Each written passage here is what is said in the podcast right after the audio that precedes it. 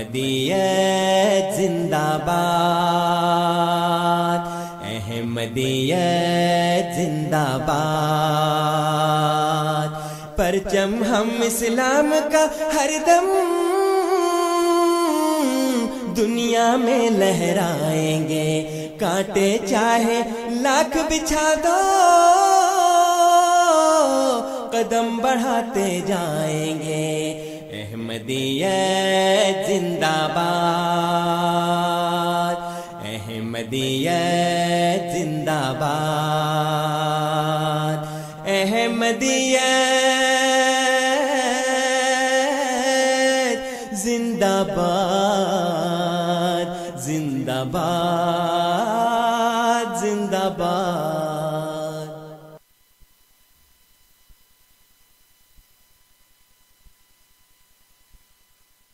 أعوذ بالله من الشيطان الرجيم. بسم الله الرحمن الرحيم. اللہ کے نام کے ساتھ جو بے انتہا رحم کرنے والا اور بار بار رحم کرنے والا ہے۔ الحمد لله رب العالمين تمام تعریف اللہ ہی کے لیے ہے جو تمام جہانوں کا رب ہے۔ الرحمن الرحيم بے انتہا رحم کرنے والا اور بار بار رحم کرنے والا ہے۔ مالك يوم الدين جزا و سزا کے دن کا مالک ہے۔ إياك نعبد وإياك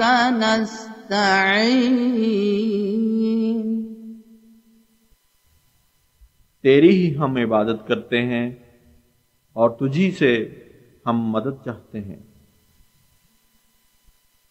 اهدنا الصراط المستقيم۔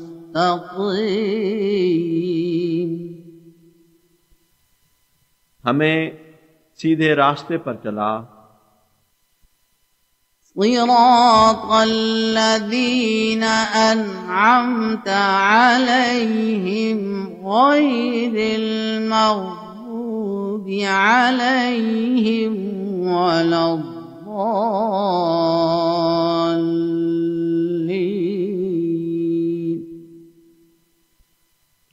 ان لوگوں کا راستہ جن پر تو نے انعام فرمایا ان لوگوں کا راستہ نہیں جو غضب کا مورت بنائے گئے، اور نہ ہی ان کا راستہ جو گمگشتہ راہ ہو گئے۔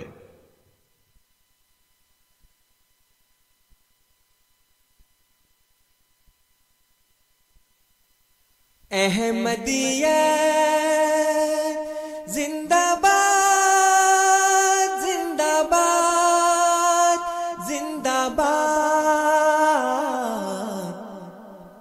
احمدیت زندہ باد احمدیت زندہ باد احمدیت زندہ باد احمدیت زندہ باد احمدیت زندہ باد احمدیت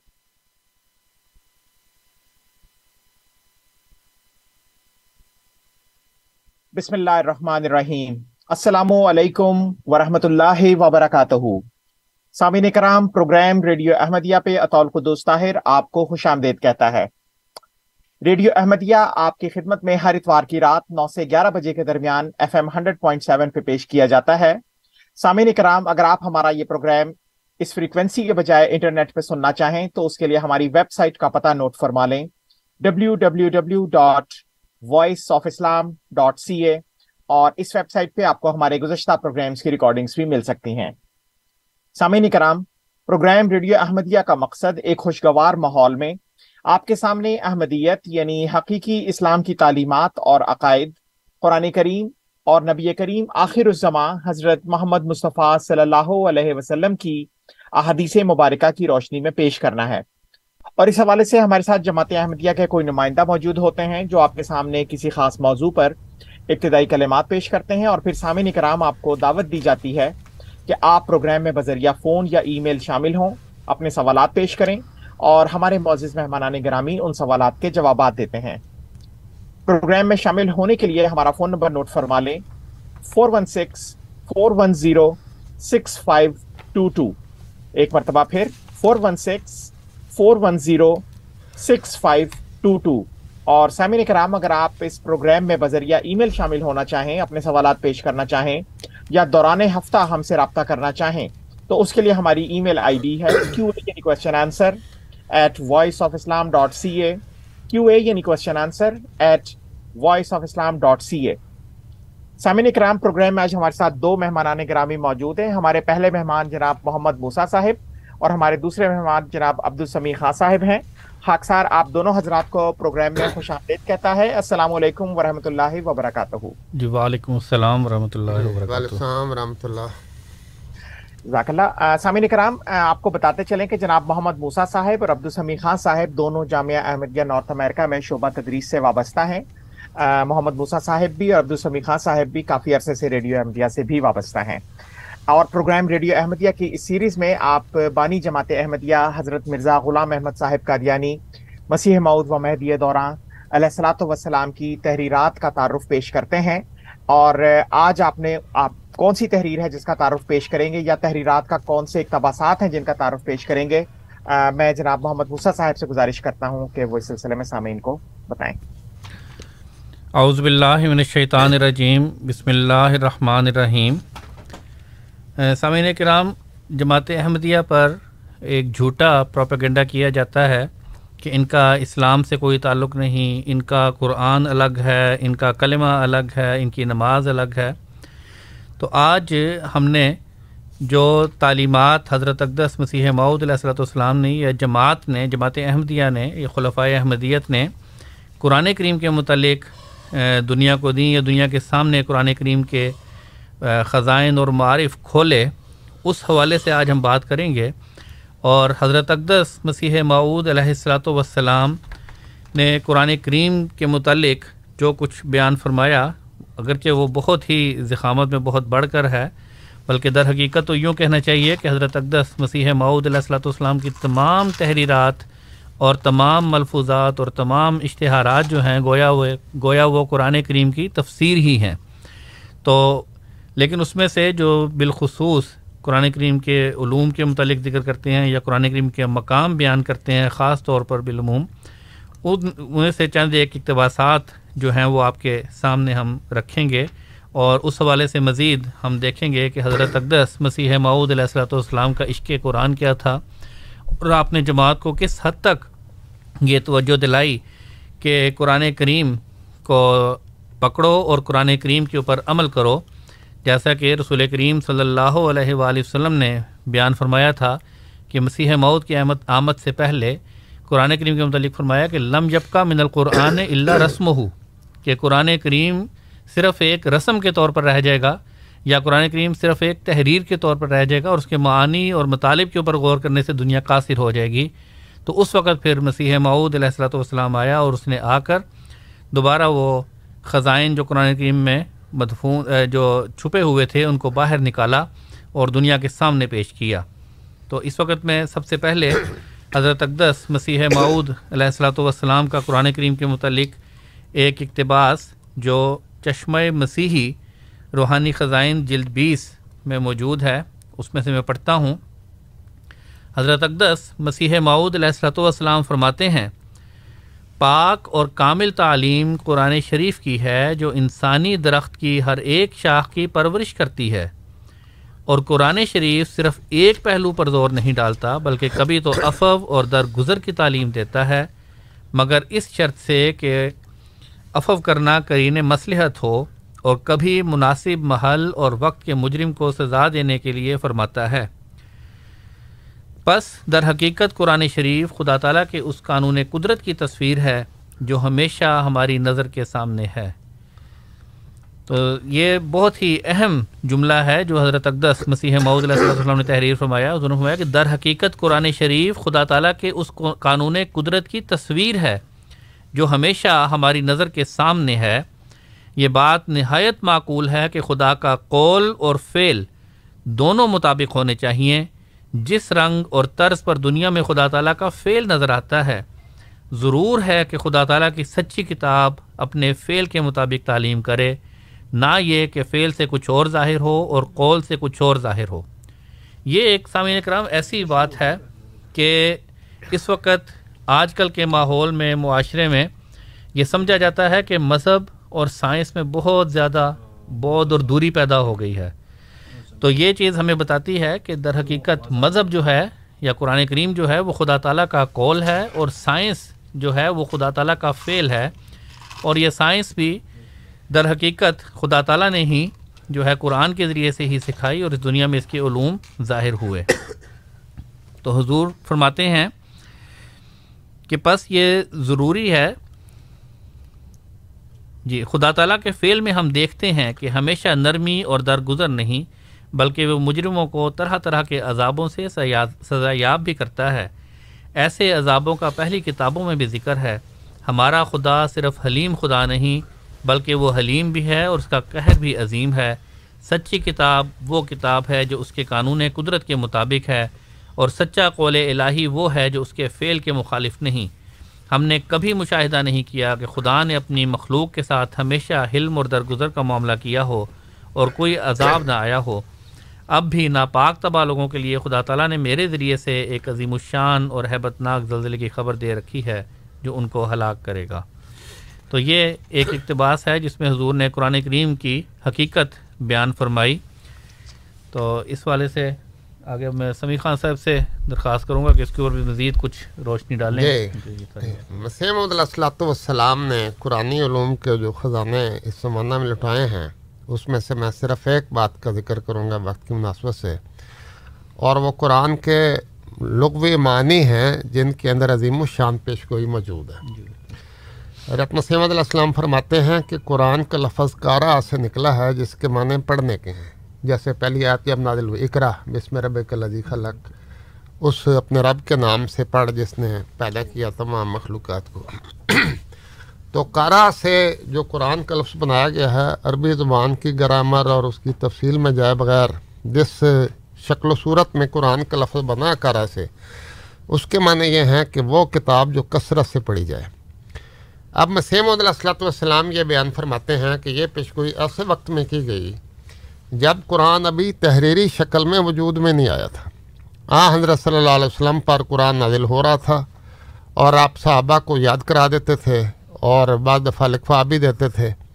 اور صحابہ رسول کریم صلی اللہ علیہ وسلم سے یاد کر کے پھر آگے دوسرے صحابہ کو یاد کرواتے تھے، سناتے تھے۔ اس وقت اللہ تعالیٰ یہ پیشگوئی قرآن کریم میں بیان فرما رہا ہے کہ یہ ایک ایسی کتاب بنے گی جو آئندہ دنیا میں کثرت سے پڑھی جائے گی۔ چنانچہ یہ عظیم الشان پیش گوئی اس رنگ میں پوری ہوئی۔ کہ نہ صرف قرآن کریم کی سچائی کا بلکہ اللہ تعالیٰ کی ہستی کا ثبوت ہے اور رسول کریم صلی اللہ علیہ وسلم کی سچائی کا ثبوت ہے۔ رسول کریم صلی اللہ علیہ وسلم کی زندگی میں قرآن مکمل ہوا۔ آپ کے زمانہ میں قرآن کریم تحریری شکل میں مختلف صحابہ کے ساتھ موجود تھا۔ رسول کریم صلی اللہ علیہ وسلم کے بعد وہ ایک کتاب کی شکل میں ظاہر ہوا۔ پھر اس کتاب کی نقلیں کروا کر سارے عالم اسلام میں روانہ کی گئیں۔ اور جوں جوں مسلمان بڑھتے چلے گئے، وہ کتاب دنیا میں پھیلتی چلی گئی اور اس کی تلاوت زیادہ سے زیادہ کثرت کے ساتھ ہونے لگی۔ یہاں تک کہ جب چھاپے خانے کا زمانہ آیا تو قرآن کریم دنیا میں چھپنا شروع ہوا اور دنیا میں کثرت کے ساتھ قرآن کریم کی اشاعت ہونے لگی۔ اور اس میں مزے کی بات یہ اور خدا کی ہستی کا نشان یہ ہے کہ دشمن اسلام بھی یہ تسلیم کرنے پر مجبور ہے۔ کہ آج ہمارے پاس جو قرآن ہے، وہی قرآن ہے، جو رسول کریم صلی اللہ علیہ وسلم نے دنیا کو دیا تھا۔ وہ تو حضرت عثمان کا نام لیتے ہیں، لیکن حضرت عثمان نے جو قرآن دنیا کو دیا تھا۔ تو حضرت عثمان نے جو قرآن دنیا کو دیا تھا، وہ انہوں نے کہاں سے لیا تھا؟ رسول کریم صلی اللہ علیہ وسلم سے جو چلا آ رہا تھا قرآن سینہ بسینہ اور تحریری شکل میں، وہی قرآن دنیا حضرت عثمان نے نقلیں کر کے اس کو دنیا میں بھیجا تھا۔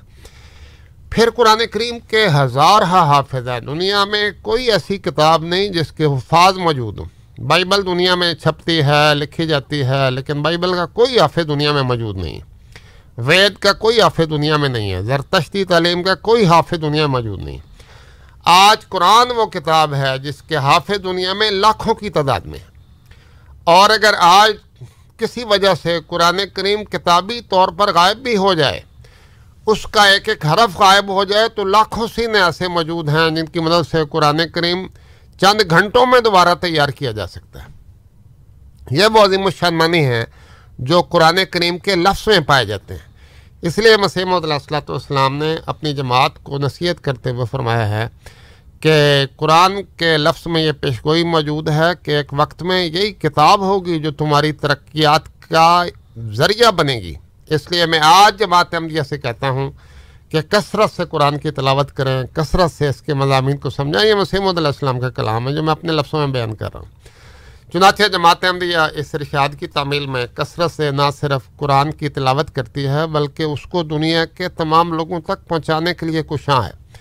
پچہتر زبانوں میں ہم قرآن کریم کے مکمل تراجم کر چکے ہیں اور دنیا کے ہر فرد تک پہنچانے کے لیے کوشش کر رہے ہیں۔ نئی نئی زبانیں تلاش کر رہے ہیں۔ ان میں نئے لوگوں کو احمدی کرتے ہیں، ان کو قرآن کریم سکھاتے ہیں، عربی سکھاتے ہیں، اور پھر ان کی مدد سے قرآن کریم کا ترجمہ کرتے ہیں۔ کئی دفعہ اس کی نرسانی ہوتی ہے۔ بہتر سے بہتر شکل میں اس کو پیش کیا جائے۔ تو میں نے سوچا کہ یہ سامعین ان کی خدمت میں رض کروں کہ قرآن کریم کے لفظ کے اندر یہ پیش گوئی، اللہ تعالیٰ نے مخفی رکھی ہوئی تھی، جو خاص طور پر اس زمانہ میں نہ صرف ظاہر ہوئی۔ بلکہ تمام الہامی کتابوں پر سبقت لے گئی اور اللہ تعالیٰ کی ہستی کا ثبوت اور رسول کریم صلی اللہ علیہ وسلم کی سچائی کا ثبوت جی بہت بہت شکریہ عبد السمی خاص صاحب اور محمد مسا صاحب۔ سامعین کرام آپ پروگرام ریڈیو احمدیہ سماعت کروا رہے ہیں۔ آپ کی خدمت میں یہ پروگرام ہر اتوار کی رات نو سے گیارہ بجے کے درمیان F M hundred point seven پہ پیش کیا جاتا ہے۔ اس کے علاوہ آپ ہمارا یہ پروگرام براہ راست ہماری website W W W dot voice of Islam dot C A پہ بھی سن سکتے ہیں اور اس وقت آپ ہمارا یہ پروگرام براہ راست یوٹیوب پہ بھی سماعت فرما سکتے ہیں۔ سامعین کرام، پروگرام میں آج ہمارے ساتھ جناب محمد موسا صاحب اور عبدالسمی خان صاحب موجود ہیں اور پروگرام کے آغاز میں آپ نے تحریرات حضرت بانی جماعت احمدیہ کے تعارف کے حوالے سے آپ کے بعض اقتباسات پیش کیے ہیں جو کہ آپ کے قرآن کریم سے عشق سے متعلق ہیں۔ یہی ہمارے آج کے پروگرام کا موضوع رہے گا اور سامعین کرام، آپ سے گزارش کہ آپ پروگرام میں شامل ہوں۔ پروگرام کے موضوع کے حوالے سے اگر مناسب ہو تو آپ سوالات کریں۔ ہمارا فون نمبر نوٹ فرما لیں، four one six, four one zero, six five two two, four one six, four one zero, six five two two. اور اگر آپ پروگرام میں بذریعہ ای میل شامل ہونا چاہیں یا دوران ہفتہ ہم سے رابطہ کرنا چاہیں تو کیو اے یعنی question answer at voice of Islam dot C A Q A یعنی question answer at voice of Islam dot C A پہ ہم سے تعارف ہم سے ہم سے رابطہ کر سکتے ہیں۔ جی موسا صاحب، اگر آپ پروگرام کو مزید آگے لے کے جانا چاہیں۔ جی اس والے سے میں ایک اور چیز ذکر کروں گا جو حضرت اقدس مسیح معود علیہ السلاۃ والسلام نے ہمیں بتائی یا اس زمانے میں دنیا کو بتائی کہ قرآن کریم اول زمانے میں بھی معجزہ تھا۔ اور آج بھی وہ ایک معجزہ ہے۔ خواہ وہ اپنی زبان کے لحاظ سے ہو، خواہ وہ اپنی مضامین کے لحاظ سے ہو یا آئندہ پیش گوئیوں کے مقابلے کے لحاظ سے ہو یا گزشتہ اقوام کے جو قصے یا کہانیاں یا واقعات بلکہ کہنا چاہیے جو بیان ہوئے، ان کے متعلق ہو، ہر ایک چیز میں وہ ایک اعجاز رکھتا ہے قرآن کریم۔ تو اس والے سے حضرت اقدس مسیح معود علیہ السلاۃ والسلام فرماتے ہیں کہ معجزہ معجزہ ہے کیا؟ پہلے تو یہ پتہ لگے نا کہ معجزہ ہے کیا چیز؟ حضور فرماتے ہیں کہ معجزہ ایسے امر خارق عادت کو کہتے ہیں کہ فریق مخالف اس کی نظیر پیش کرنے سے عاجز آ جائے۔ خواہ وہ امر بظاہر نظر انسانی بظاہر نظر انسانی طاقتوں کے اندر ہی معلوم ہو، جیسا کہ قرآن شریف کا معجزہ جو ملک عرب کے تمام باشندوں کے سامنے پیش کیا گیا تھا۔ بس وہ اگرچہ بنظر سرسری انسانی طاقتوں کے اندر معلوم ہوتا تھا، لیکن اس کی نظیر پیش کرنے سے عرب کے تمام باشندے عاجز آ گئے۔ بس معجزے کی حقیقت سمجھنے کے لیے قرآن شریم کا کلام نہایت روشن مثال ہے۔ تو جیسا خان صاحب، شروع میں بھی، آغاز میں بھی قرآن کریم نے اپنے نزول کے وقت میں ہی بار بار اس بات کا چیلنج دیا اور یہ اعجاز کے طور پر اس چیز کو پیش کیا کہ اگر تم یہ سمجھتے ہو کہ تم اس جیسی کتاب بنا سکتے ہو تو کوئی ایک صورت لے آؤ۔ کوئی ایک آیت لے آؤ۔ لیکن کفار مکہ کو اور ساتھ ہی خدا تعالیٰ فرماتا ہے کہ تم ایسا ہرگز کر بھی نہیں سکتے۔ تو یہ بھی ایک اعجاز ہے، بلکہ اس وقت بھی یہ اعتراض کیا گیا کہ بعض عرب شعر آ گئے یا بعض عرب جو ہیں وہ چیزیں ادھر سے سرکہ کر لیا گیا قرآن کریم کو۔ آج کل کے مستشرقین بھی اس چیز کے اوپر اعتراض کرتے ہیں۔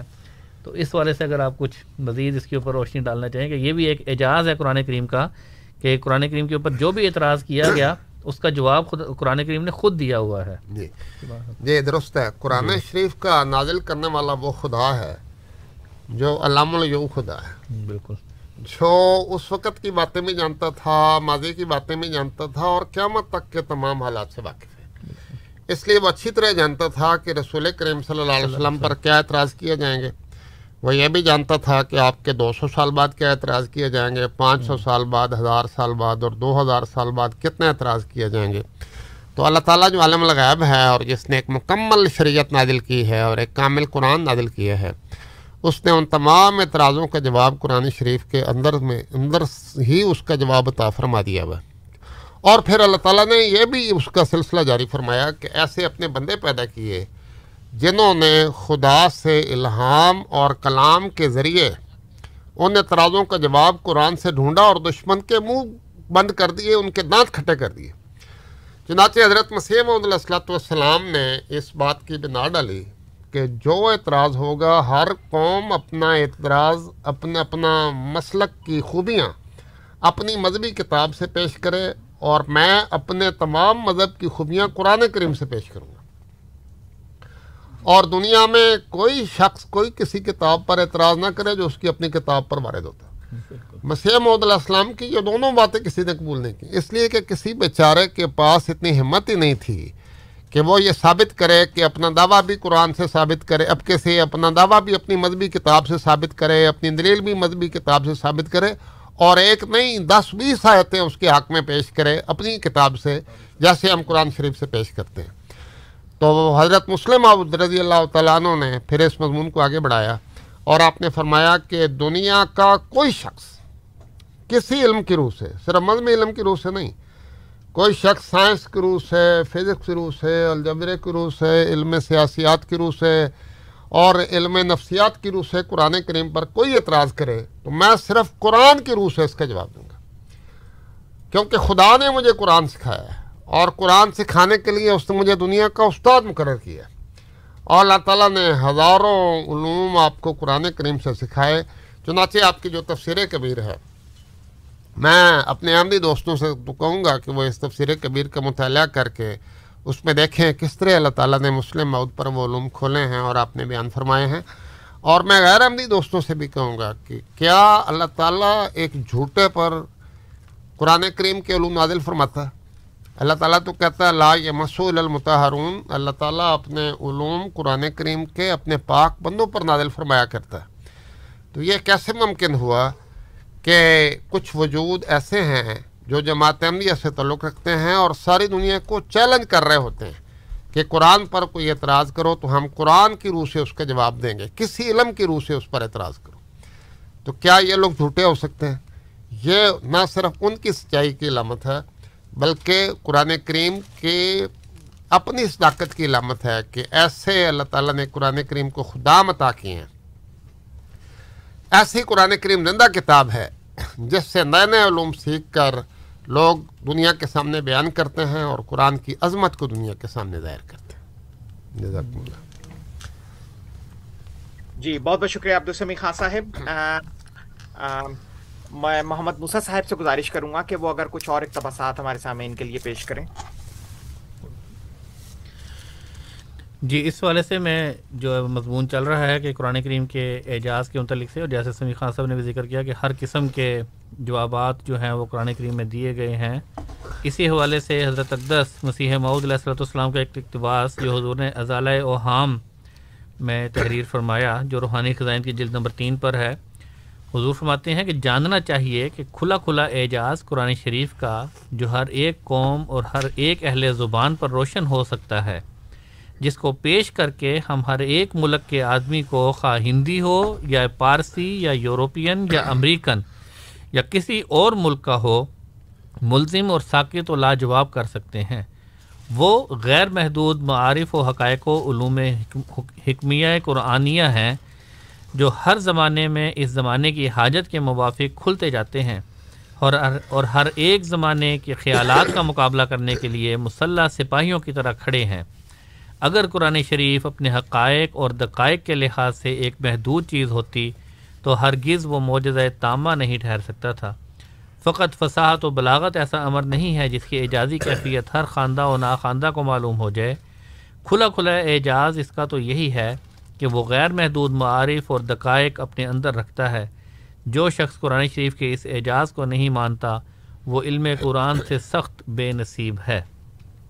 جی۔ بہت بہت شکریہ محمد موسا صاحب۔ اگر ہم اس وقت ہمارے ساتھ پہلے کالر موجود ہیں ان کا سوال لے لیتے ہیں پہلے۔ جی السلام علیکم طارق صاحب۔ السلام علیکم طارق صاحب۔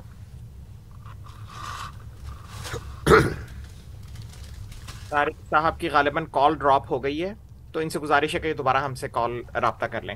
جی محمد موسا صاحب۔ جی۔ تو یہ جو اللہ تعالیٰ حضرت اقدس مسیح معود علیہ صلی والسلام نے اعجاز کا ذکر کیا قرآن کریم کا، اب اس کی بھی ہمیں بے شمار مثالیں جو ہیں، وہ انگنت مثالیں جو ہیں، گویا جس طرح ظلم ہے کہ ایک مسلح لشکر کھڑا ہوا ہے۔ تو بے شمار ایسی پیش گوئیاں ہیں جو قرآن کریم نے کی اس وقت، جو آج اپنے زمانے میں پوری ہوئیں۔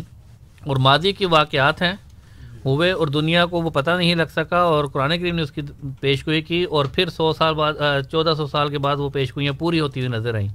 ان میں سے ایک سب سے بڑی مثال جو ہے وہ فرعون کی ہے۔ قرآن کریم نے اپنے نزول سے تقریباً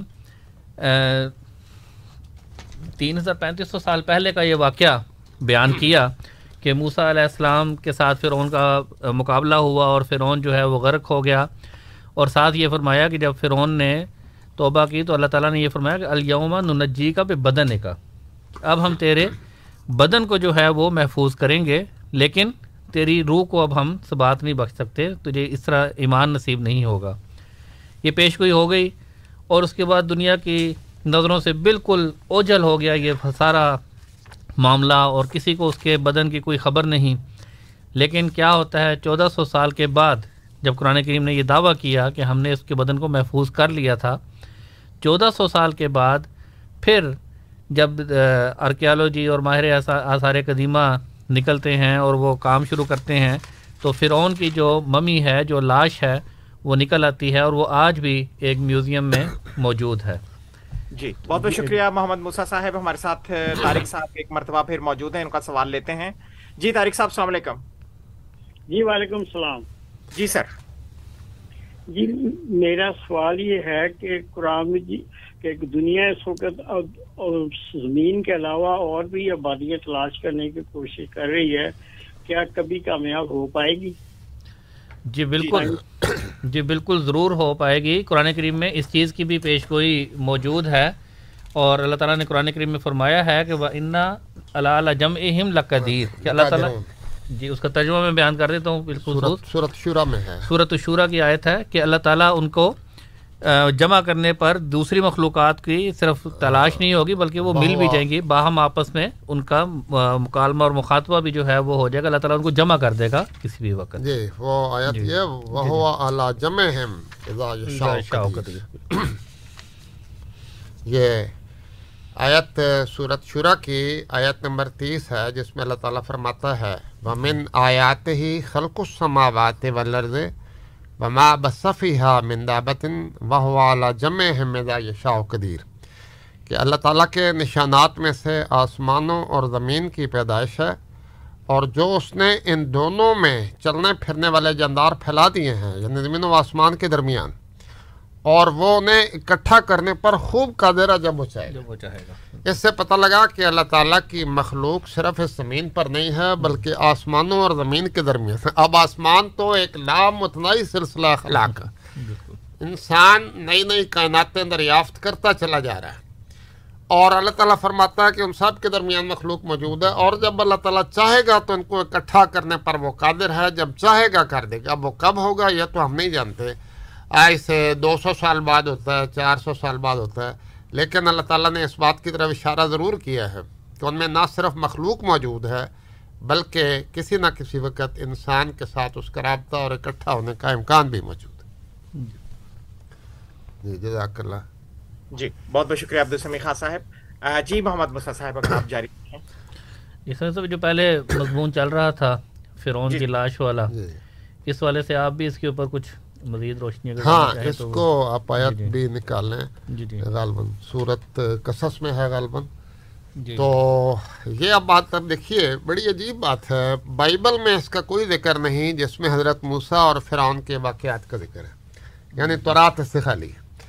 لیکن تورات کے دو ہزار سال بعد قرآن کریم اعلان کرتا ہے کہ اللہ تعالیٰ نے جب فرعون کو غرق کیا تو سمندر کی گہرائیوں میں جب وہ غرق ہونے لگا تو اس نے کہا کہ آمن تو انہو لا الہ الا الذی آمنت بہی بنو اسرائیل، کہ اللہ کے سوا کوئی معبود نہیں، میں اس پر ایمان لاتا ہوں، جس پر بنی اسرائیل والے ایمان لائیں۔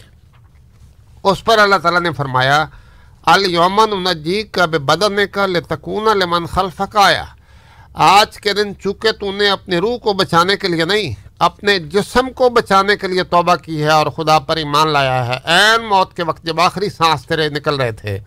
اس لیے ہم بھی اس کے بدلے میں تیرے بدن کو نجات دیں گے، تیرے روح کو نجات نہیں دیں گے۔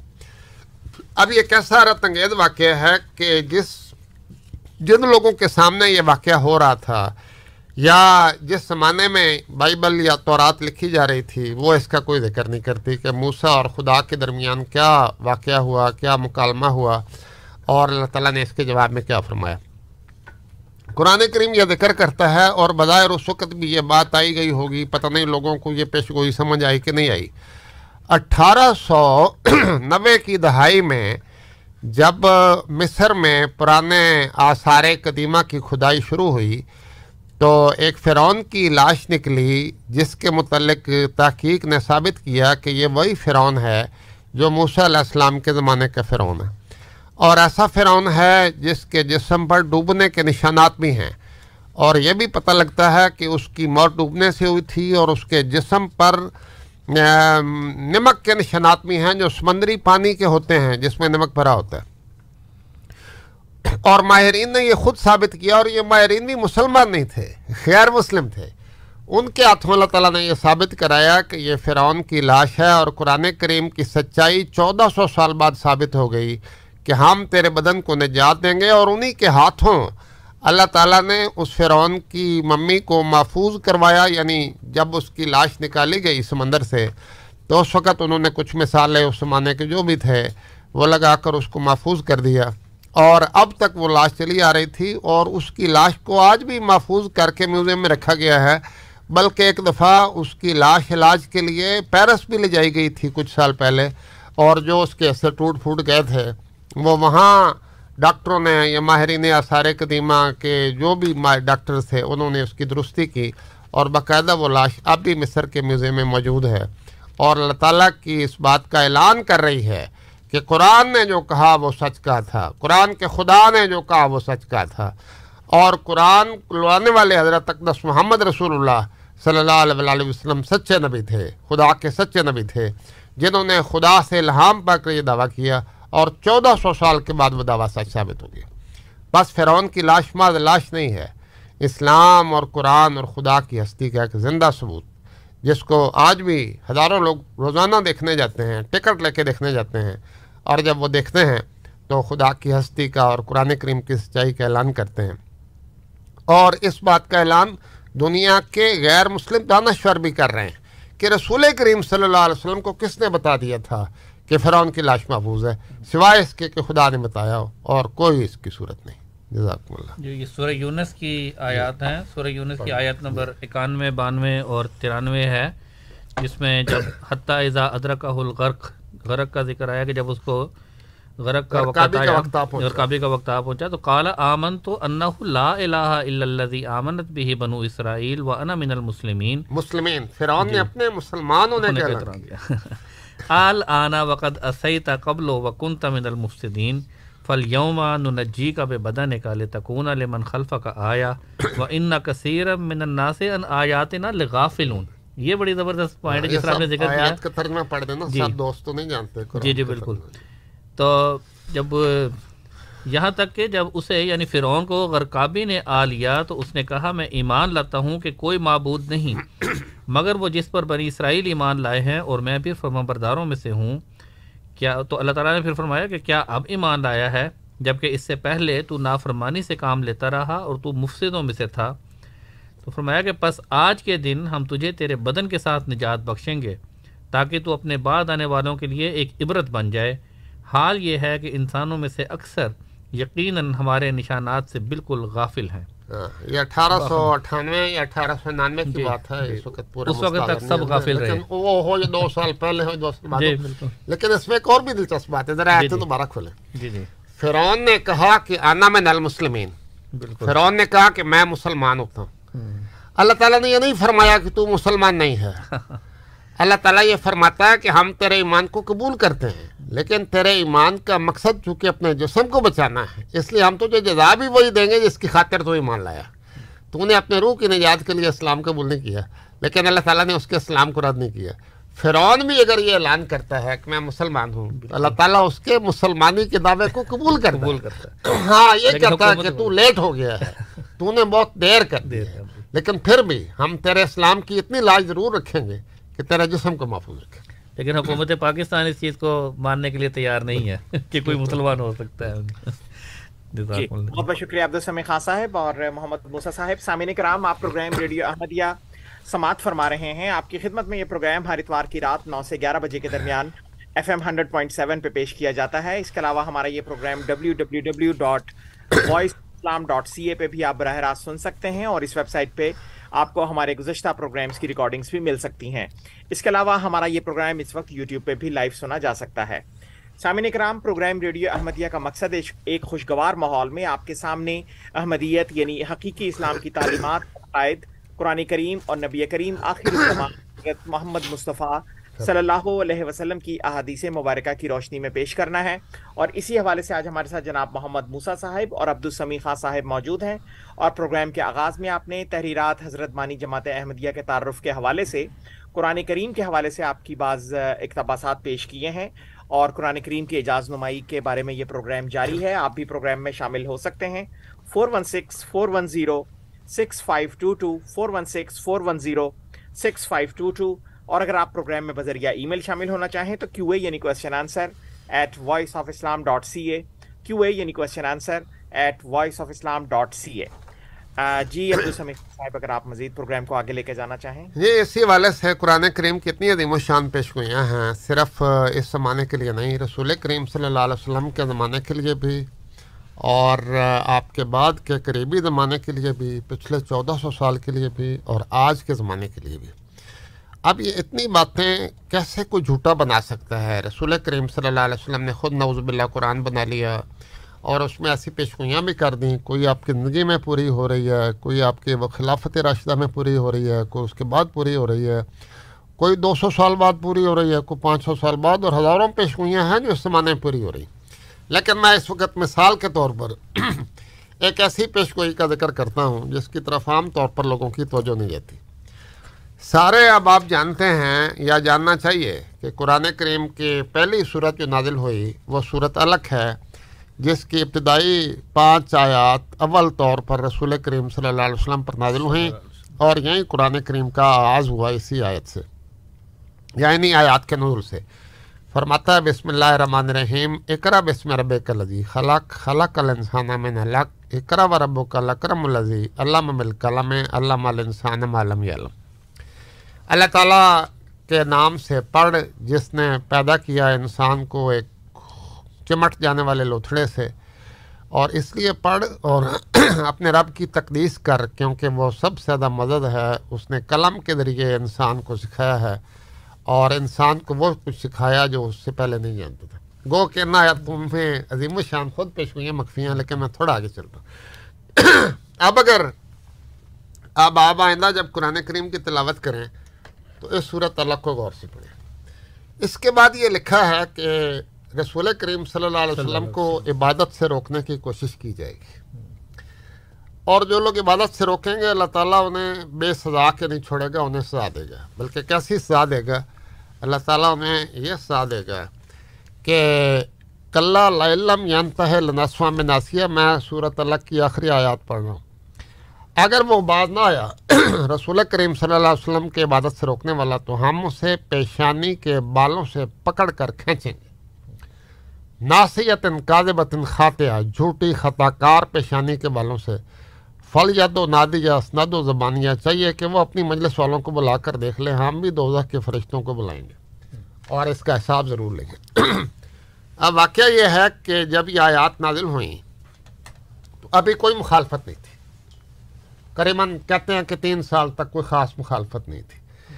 اس کے بعد مخالفت کا دور شروع ہوتا ہے اور رسول کریم صلی اللہ علیہ وسلم کو عبادت سے روکا جاتا ہے۔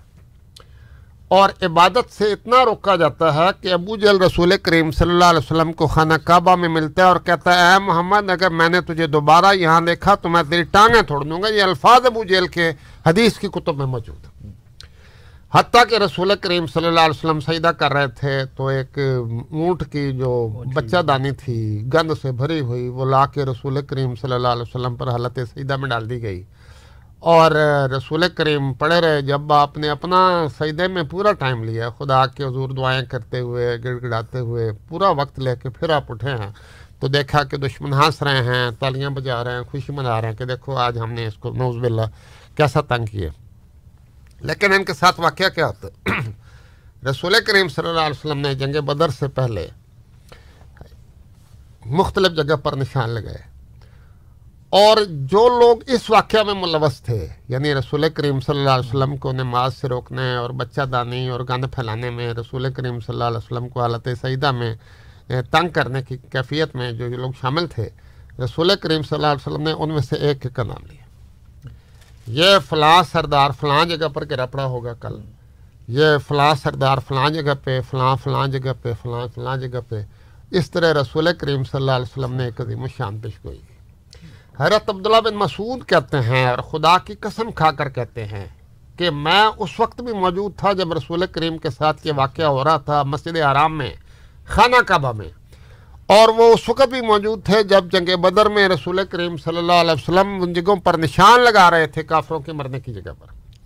اور وہ کہتے ہیں، قسم کھا کر گواہی دیتے ہیں کہ جیسا رسول کریم صلی اللہ علیہ وسلم نے فرمایا تھا، ویسے ہی وہ سارے لوگ پکڑے گئے اور ذلیل کیے گئے۔ آگے ظاہری طور پر بھی قرآن کریم کی پیش گوئی پوری۔ ہے اللہ تعالیٰ نے فرمایا کہ ہم انہیں پیشانی کے بالوں سے پکڑ کر گھسیٹیں گے۔ رسول کریم صلی اللہ علیہ وسلم نے بدر کی جنگ کے بعد فرمایا کہ ہم کسی کافر کی لاش کو بھی دفنائے بغیر تو نہیں چھوڑیں گے۔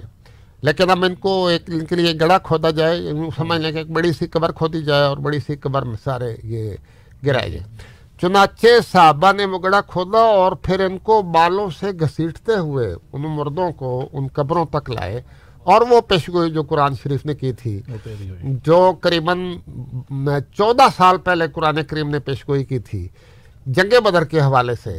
وہ پوری کر دی اور وہ لوگ جو خاص رسول اللہ کو عبادت سے روکنے کی سازش میں ملوث تھے اللہ تعالیٰ نے ان سے انتقام لیا اور وہ کہتے ہیں ویسے ہی ہم نے بالوں سے کٹ گھسیٹا پھر ہمیں یاد آیا کہ اللہ تعالیٰ نے تو یہ پیش گوئی کی تھی کہ ہم ایسی پیشانیوں کو بالوں سے پکڑ کر سیٹیں گے اور انہیں دنیا اور آخرت میں رسوا کریں گے۔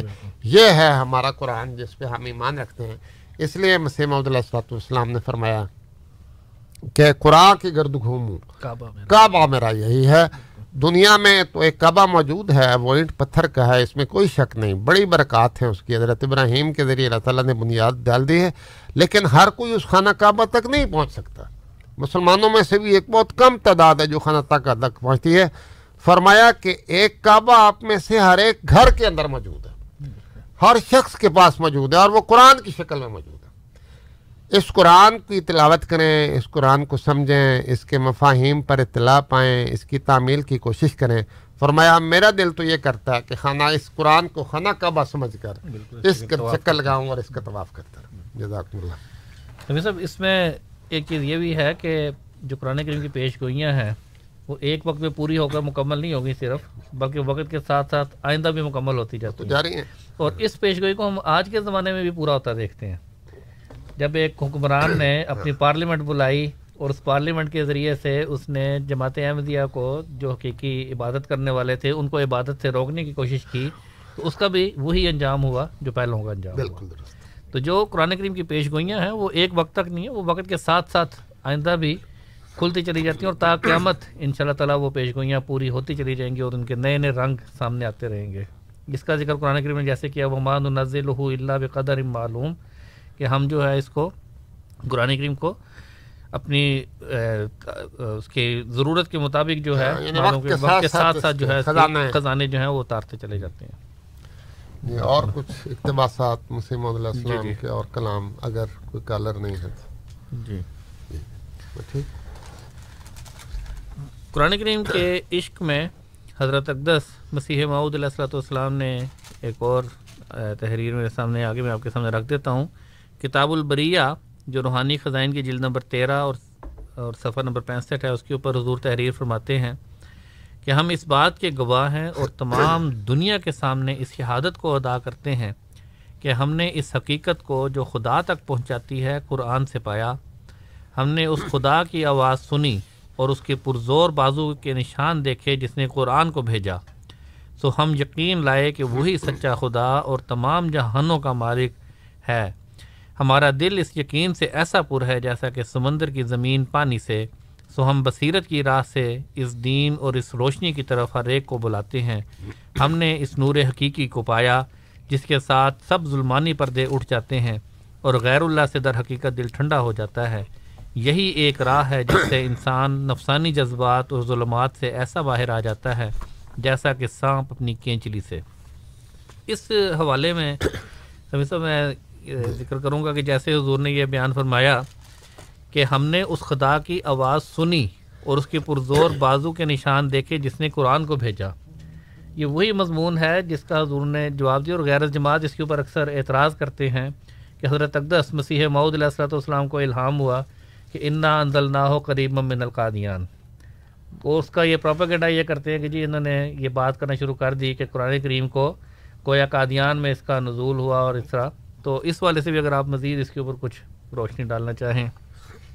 قرآن کریم کی زندہ کتاب ہونے کی دلیل ایک یہ ہے کہ قرآن کے سچے پیروکاروں پر سچے ماننے والوں کو اللہ تعالیٰ اپنے الہام اور کلام سے مشرف کرتا ہے تو یہ واقعہ کوئی صرف حضرت مرزا غلام احمد قادیانی کے ساتھ رونما نہیں ہوا بلکہ رسول کریم صلی اللہ علیہ وسلم کے صحابہ سے شروع ہوا۔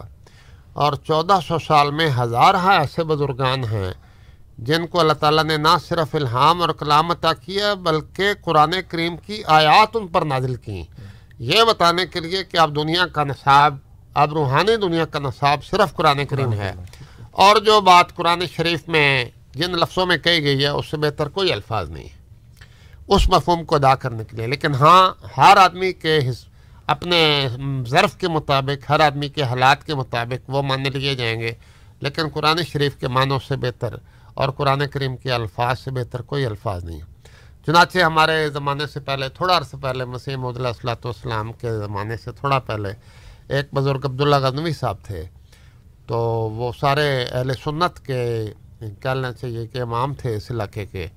اور انہوں نے جو اپنے الہامات جمع کیے تو اس میں بہت سی قرآن کریم کی آیات بھی ہیں۔ مثلا اس میں یہ بھی ہے کہ ومار صلی کے اللہ رحمت عالمین اب یہ مطلب ہرگز نہیں ہے کہ حضرت عبداللہ غزنوی کو رحمت العالمین بنا کر بھیجے گئے بلکہ یہ مطلب ہے کہ رسول کریم صلی اللہ علیہ وسلم کی رسالت کا دائرہ چونکہ کل عالم پر پھیلا ہوا ہے، اس لیے اب سب کے لیے رحمت ہے۔ عبداللہ غزنوی کا ایک اپنا دائرہ تھا اور ان کا اپنا جتنا دائرہ تھا وہ اس کے لیے رحمت بنا کر بھیجے گئے تھے۔ چنانچہ انہوں نے اسلام کو بدعات سے پاک کرنے کے لیے، مسلمانوں کی اصلاح کرنے کے لیے بھرپور کوشش کی اور اپنے دائرے میں وہ رحمت بن گئے۔ ایسے ہی مسیم علیہ السلام کے الہامات پر اور بھی اعتراض کیا جاتا ہے۔ لیکن حقیقت یہ تو قرآن کریم کو خراج تحسین ہے کہ جیسے آج ہم اپنا کوئی مفہوم بیان کرنا چاہیں تو کبھی غالب کا سہارا لیتے ہیں، کبھی میر تقی میر کا سہارا لیتے ہیں، کبھی آج کے شعراء کا، کبھی اقبال کا سہارا لیتے ہیں۔ تو اللہ تعالیٰ جب کوئی بات بیان کرنا چاہتا ہے اپنے کسی خاص مقصد کے لیے تو وہ اپنے ہی قرآن کریم سے وہ باتیں بیان کرتا ہے جو خدا کے منہ سے نکلیں اور ابد تک کے لیے محفوظ ہو گئی لیکن جس شخص پر وہ الہام یا کلام نازل ہو رہا ہوتا ہے، اسی کے ظرف، اسی کے زمانے اور اسی کے ماحول کے مطابق اس کا اثر ہوتا ہے۔ تو اللہ تعالیٰ کا الہام اور کلام ان لوگوں کے لیے جاری ہے۔ اور قرآن کریم نے بار بار یہ اعلان کیا ہے کہ نلدین کالو رب و نلّہ ثم استقاموا تتنزل عليهم الملائکت واللہ تخافوا ولا تحزنوا وابشروا بالجنت التي کنتم تودون کہ وہ لوگ جو اللہ اور رسول پر ایمان لائے اور استقامت سے اس پر قائم ہو گئے۔ ہر قسم کی مشکلات اٹھائیں، دکھ انہوں نے برداشت کیے۔ اللہ تعالیٰ کے فرشتے ان پر نازل ہوں گے اور یہ کہتے ہوئے نازل ہوں گے کہ کوئی غم نہ کرو۔ اس جنت سے خوش ہو جاؤ جس کا تم سے وعدہ کیا جاتا ہے۔ ہم اس دنیا اور آخرت میں تمہارے دوست ہیں۔ اللہ تعالیٰ تو نزول ملائکہ کا وعدہ کرتا ہے۔ اور در حقیقت سچے مذہب کی نشانی یہی ہے۔ لیکن بدقسمتی سے مسلمانوں میں یہ تاثر پیدا ہو گیا۔ کہ اللہ تعالیٰ کلام نہیں کرتا۔ اللہ تعالیٰ کا کلام نہ کرنا تو اس بات کی علامت ہے کہ قرآن کریم کے نوز باللہ فیض کے چشمے خشک ہو گئے۔ قرآن تو کہتا ہے میرے پیچھے چلو گے تو میں تمہیں خدا تک پہنچاؤں گا۔ اور خدا تک پہنچنے کی سب سے بڑی علامت تو خدا کا الہام اور کلام ہے۔ خدا بولے کہ آ جاؤ، اس طرف آ جاؤ، میں یہاں پہ ہوں۔ لیکن چونکہ سارے لوگ اس قابل نہیں ہوتے، اس لیے کچھ لوگ خدا کی طرف سے الہام اور کلام کا دعویٰ کریں گے اور باقی ان کی پیروی کریں گے۔ تو خدا کے الہام اور کلام پر مور لگا کر تو اسے مردہ مذہب ثابت کرنا ہے۔ جبکہ حضرت مرزا علامہ احمد قادیانی مسیح محمد صلاحۃ والسلام یہ دعویٰ فرماتے ہیں کہ قرآن کریم ایک زندہ کتاب ہے اور اسلام ایک سچا مذہب ہے اور محمد رسول اللہ صلی اللہ علیہ وسلم سچے نبی ہیں۔ جن کی پیروی آج بھی کمالات نبوت بچتی ہے۔ آج بھی رسول کریم صلی اللہ علیہ وسلم کے نقش قدم پر چلا کر انسان کو خدا کے دربار تک مچاتی ہے۔ اور یہ اس کے زندہ ہونے کی لمت ہے۔ اور یاد رکھیے، قرآن کریم کے زندہ ہونے کا محاورہ مسیح محمد السلاۃ والسلام نے چودہ سو سال میں پہلی دفعہ استعمال کیا۔ قرآن کریم زندہ کتاب ہے۔ رسول کریم صلی اللہ علیہ وسلم زندہ نبی اور اسلام زندہ مذہب ہے۔ یہ تینوں محاورے، یہ تینوں تمثیلات مسیح محمد علیہ السلام نے جو استعمال کی دنیا میں کسی اور مسلمان بزرگ کے کلام میں آپ کو نہیں نظر آئیں گی۔ بلکہ کوئی دوسرے مذہب والا بھی یہ دعویٰ نہیں کرے گا کہ ہندو مذہب زندہ مذہب ہے، بندہ مذہب ہے تو اس کا ہی کا ثبوت عیسائی زندہ مذہب ہے تو اس کی زندگی کا کیا ثبوت ہے؟ قرآن کی زندگی کا ثبوت یہ ہے کہ وہ برکتیں جو قرآن شریف کے نزول کے ساتھ صحابہ کو مل رہی تھیں عبد القادر جیلانی کو مل رہی تھیں، وہ حضرت معین الدین چشتی کو مل رہی تھیں، وہ ابو بکر، عمر، عثمان، علی اور طلح اور زبیر کو مل رہی تھیں اور چودہ سو سال میں لاکھوں بزرگوں کو ملیں۔ وہ آج بھی اللہ کے فضل سے جاری ہیں۔ اور جو کوئی بھی خدا اور اس کے رسول کی سچے دل سے اطاعت کرتا ہے، اللہ تعالیٰ اس کو برکتیں عطا فرماتا ہے۔ یہی اس کے زندہ ہونے کی علامت ہے۔ جزاک اللہ۔ جی بہت بہت شکریہ عبد السمی خان صاحب اور محمد موسا صاحب۔ سامعین کرام آپ پروگرام ریڈیو احمدیہ سماعت فرما رہے ہیں۔ آپ کی خدمت میں یہ پروگرام ہر اتوار کی رات نو سے گیارہ بجے کے درمیان F M hundred point seven پہ پیش کیا جاتا ہے۔ اس کے علاوہ ہمارا یہ پروگرام ہماری website W W W dot voice of Islam dot C A پہ بھی اس وقت براہ راست سنا جا سکتا ہے جہاں پہ آپ کو ہمارے گزشتہ پروگرامس کی ریکارڈنگس بھی مل سکتی ہیں۔ اس کے علاوہ آپ ہمارا یہ پروگرام اس وقت یوٹیوب پہ بھی براہ راست سماعت فرما سکتے ہیں۔ سامعین کرام پروگرام ریڈیو احمدیہ کا مقصد ایک خوشگوار ماحول میں آپ کے سامنے احمدیت یعنی حقیقی اسلام کی تعلیمات پیش کرنا ہے۔ اور اس حوالے سے ہمارے ساتھ جماعت احمدیہ کے کوئی نمائندے موجود ہوتے ہیں۔ آج ہمارے ساتھ جناب عبدالسمی خان صاحب اور محمد موسا صاحب موجود ہیں۔ سوال و جواب کا سلسلہ جاری ہے۔ آپ بھی پروگرام میں شامل ہو سکتے ہیں۔ Four one six four one zero six five two two four one six four one zero six five two two اور اگر آپ پروگرام میں بذریعہ ای میل شامل ہونا چاہیں تو اس کے لیے ہماری آئی ڈی کیو اے یعنی question answer at voice of Islam dot C A Q A یعنی question answer at voice of Islam dot C A Abdus Sami Khan صاحب، آپ کے ایک سوال آیا ہے ہمیں ای میل پہ۔ رحمۃ اللہ صاحب پوچھنا چاہ رہے ہیں۔ دراصل وہ تبصرہ چاہ رہے ہیں آپ کا سوال تو یہ نہیں ہے کہ آج کل پاکستان میں بعض احمدی قبرستانوں میں، بعض احمدی قبروں کی توہین کی جا رہی ہے، ان کے قطبے اکھاڑے جا رہے ہیں۔ تو اس سلسلے میں وہ یہ پوچھنا چاہ رہے ہیں کہ کیا اسلام میں کسی قسم کا اس طریقے کا کوئی ماضی میں پہلے کوئی اشارہ، واقعہ ملتا ہے کہ اس طریقے سے توہین کی گئی ہو؟ جی آئیں اسلام میں تو نہیں، مخالفین اسلام نے ایسا کیا ہے۔ رسول کریم صلی اللہ علیہ وسلم کا نمونہ دیکھیں۔ رسول کریم صلی اللہ علیہ وسلم مدینہ میں ایک جگہ تشریف فرما تھے تو ایک جنازہ وہاں سے گزرا۔ تو رسول کریم صلی اللہ علیہ وسلم کھڑے ہو گئے جنازے کی تعظیم کے لیے، اور آپ کو دیکھ کر بعض صحابہ بھی کھڑے ہو گئے۔ لیکن کسی نے کہا کہ یا رسول اللہ، یہ تو ایک یہودی کا جنازہ ہے۔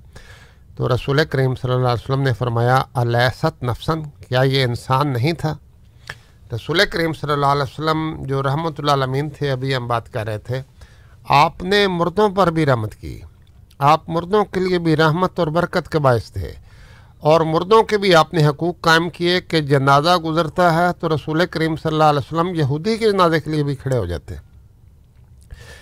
اسی طرح یہ واقعہ بھی گزرا ہے اسلام کی تاریخ میں کہ قادسیہ کی جب جنگ ہو رہی تھی تو اس وقت بھی جنگوں میں مسلمان بھی شہید ہوتے تھے، دوسرے بھی مارے جاتے تھے۔ تو ایک جنازہ گزرا تو وہاں جو مسلمان سالار تھا، وہ کھڑا ہو گیا۔ ایرانیوں کے قادسیہ کی جنگ جو ہے، یہ نہیں، قادسیہ کی جنگ تو ایرانیوں، رومیوں کے ساتھ ہو رہی تھی۔ یرموک میں یہ بھول گیا ہوں، میرے ذہن سے اتر گیا۔ لیکن جو بھی تھا، بہرحال ایرانی تھے یا رومی تھے۔ تو وہ مسلمان سلار اس کے لیے کھڑا ہو گیا۔ اور اس کو دیکھ کر اس کے ساتھی بھی کھڑے ہو گئے۔ اب وہ دیکھنے والے بڑے حیران ہوئے کہ یہ جنازہ تو دشمنوں کا ہے اور ان کو قتل کرنے کے لیے آئے تھے لیکن مارے گئے ہیں تو اب مسلمان ان کی تعظیم کر رہے ہیں۔ تو انہوں نے کہا یہ میں رسول کریم صلی اللہ علیہ وسلم کا حکم ہے کہ انسان ہو تو اس کی تعظیم کرو۔ یہ واقعہ ہے جو رسول کریم صلی اللہ علیہ وسلم کی سنت سے ثابت ہوتا ہے۔ حدیثوں سے یہ بھی پتہ لگتا ہے کہ رسول کریم صلی اللہ علیہ وسلم کسی دشمن کی لاش بھی اس کو دفنائے بغیر نہیں چھوڑتے تھے اور باقاعدہ ہر جنگ کے بعد آرڈر دیتے تھے کہ اس کے لیے گڑھا کھودا جائے اور اس کی تدفین کی جائے۔ جنگ خندق کا ایک واقعہ آتا ہے۔ خندق جب کھودی گئی تھی تو ایک دشمن نے اس کو پار کرنے کی کوشش کی، نام تھا اس کا امر بن عبد ود۔ وہ خندق کو پار کرنے کی کوشش کرتے ہوئے اسی خندق میں گر کے مر گیا۔ اب اس کی لاش مسلمانوں کے قبضے میں تھی اور وہ ان کا ایک سردار تھا۔ اب انہوں نے مسلمانوں کو یا رسول کریم صلی اللہ علیہ وسلم کو یہ پیغام بھیجا کہ اگر آپ اس کی لاش کی بے حرمتی نہ کریں اور لاش ہمیں واپس کر دیں تو ہم دس ہزار درم دینے کے لیے تیار ہیں۔ رسول کریم صلی اللہ علیہ وسلم کا جواب ملازہ فرمائیے، آپ نے فرمایا، ہم مردہ فروش نہیں ہیں۔ آپ یہ لاش اپنی واپس لے جائیں، ہم اس کی کوئی قیمت لینے کے لیے تیار نہیں اور رسول کریم صلی اللہ علیہ وسلم نے نہایت عزت کے ساتھ، حفاظت کے ساتھ اس دشمن کی لاش واپس کر دی، جو رسول کریم صلی اللہ علیہ وسلم کو قتل کرنے کے لیے آیا تھا۔ یہ ہے اسوا ہمارے پاک رسول محمد صلی اللہ علیہ وسلم کا۔ ان سے کیا توقع کی جا سکتی ہے کہ وہ قبریں اکھاڑیں گے کفار کی؟ رسول کریم صلی اللہ علیہ وسلم نے پس مکہ فتح کیا تھا نا؟ تو کیا مکہ فتح کرنے کے بعد رسول کریم صلی اللہ علیہ وسلم نے کفار کے کو قطبے اکھاڑے؟ رسول کریم صلی اللہ علیہ وسلم نے خیبر فتح کیا اور یہود کے تمام علاقوں پر قابض ہو گئے۔ آخر وہاں بھی ان کے قبرستان تھے۔ کیا رسول کریم صلی اللہ علیہ وسلم نے خیبر میں کوئی قبرستان اکھاڑے؟ رسول کریم صلی اللہ علیہ وسلم نے طائف فتح کیا۔ طائف والے وہ لوگ تھے جنہوں نے رسول کریم صلی اللہ علیہ وسلم کا پیغام سننے سے انکار کر دیا تھا اور ان کے پیچھے اباش لوگ لگا دیے تھے جو دور تک پتھر مارتے چلے آئے تھے۔ رسول کریم صلی اللہ علیہ وسلم فرماتے ہیں کہ میری زندگی میں اس سے زیادہ کوئی سخت دن نہیں آیا۔ لیکن جب رسول کریم صلی اللہ علیہ وسلم نے طائف فتح کیا تو آپ نے سب لوگوں کو معاف فرما دی ہے۔ کسی کا قطبہ نہیں اکھڑا، کسی کو کوئی تکلیف نہیں دی۔ حتیٰ کہ جب ابو جل کا بیٹا اکرما اسلام لایا تو بعض لوگ کہتے تھے کہ اکرما بن ادو اللہ اللہ کے دشمن کا بیٹا یا اکرما بن ابو جہل۔ جو خدا کے دشمن کا بیٹا ہے۔ تو رسول کریم صلی اللہ علیہ وسلم کے خدمت میں اکرما نے عرض کیا کہ یا رسول اللہ، بعض لوگ مجھے ابن اطب اللہ کہہ کر میرے جذبات کو ٹھیس پہنچاتے ہیں، مجھے سے تکلیف ہوتی ہے کہ میں خدا کے دشمن کا بیٹا ہوں۔ تو رسول کریم صلی اللہ علیہ وسلم نے مسلمانوں کو اس سے بھی روک دیا اور فرمایا، اس کے دل کو ٹھیس نہ پہنچاؤ، یہ اب کلمہ پڑھ چکا ہے، اسلام قبول کر چکا ہے۔ یہ تو تھا ہمارا رسول۔ اب جن کی یہ پیروی کر رہے ہیں، وہ بتا دیں کہ کس رسول کی پیروی کر رہے ہیں، کس کی اطاعت کر رہے ہیں۔ ہمیں تو رسول کریم صلی اللہ علیہ وسلم اور صحابہ کی سیرت سے ایسی کوئی بات نہیں ملتی کہ مسلمانوں نے کافروں کے قطبے اکھاڑے ہوں، ان کی قبروں کی بحرمتی کی ہو، ان کو دفن ہونے سے روکا ہو۔ ان کو دفن ہونے کے بعد ان کی لاشیں نکال کر اس کی بحرمتی کی ہو، جیسا کہ آج کل ہو رہا ہے۔ ہم جس رسول کی باتیں کر رہے ہیں، جس کی پیروی میں ہم یہ باتیں کہہ رہے ہیں، اللہ کے فضل سے ہم تو ان پر عمل پہ رہے ہیں، لیکن دشمن ہمارے ساتھ وہی سلوک کر رہے ہیں جو مسلمانوں کے ساتھ کرتے تھے۔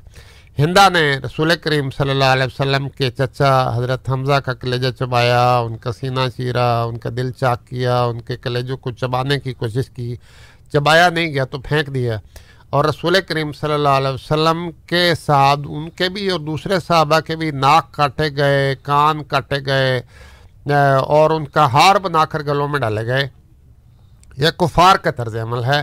یہ رسول کریم صلی اللہ علیہ وسلم اور صحابہ کا ہر کس طرز عمل نہیں۔ بس افسوس ہیں ان لوگوں پر جو رسول کریم صلی اللہ علیہ وسلم کی پیروی چھوڑ کے ایک بالکل ایک متبادل یا بالکل ایک منفی اسلام لے کر دنیا کے سامنے ظاہر ہوتے ہیں اور پھر سمجھتے ہیں کہ ہم رسول کریم کی پیروی کر رہے ہیں۔ قرآن اور رسول کریم تو یہ تعلیم نہیں دیتے۔ جزاک اللہ۔ بہت بہت شکریہ عبد السمیر خان صاحب۔ موسیٰ صاحب میں آپ سے بھی گزارش کروں گا کہ اگر آپ اس ٹاپک پہ کچھ کہنا چاہیں۔ جی۔ ماشاء اللہ بہت سے واقعات تاریخ اسلام سے مولانا عبد السمی خان صاحب نے بیان فرما دی ہے۔ یہاں پر میں ایک واقعہ اور اس میں ایڈ کروں گا جو ایک منافق کا عبداللہ بن عبی بن سلول کا واقعہ ہے۔ اس سے رسول کریم صلی اللہ علیہ وآلہ وسلم کو اپنی زبان سے جس قدر تکلیف پہنچائی اور جس قدر رسول کریم صلی اللہ علیہ وسلم کی توہین اس شخص نے کی، اتنی توہین جو ہے وہ کسی اور شخص نے نہیں کی اس وقت میں۔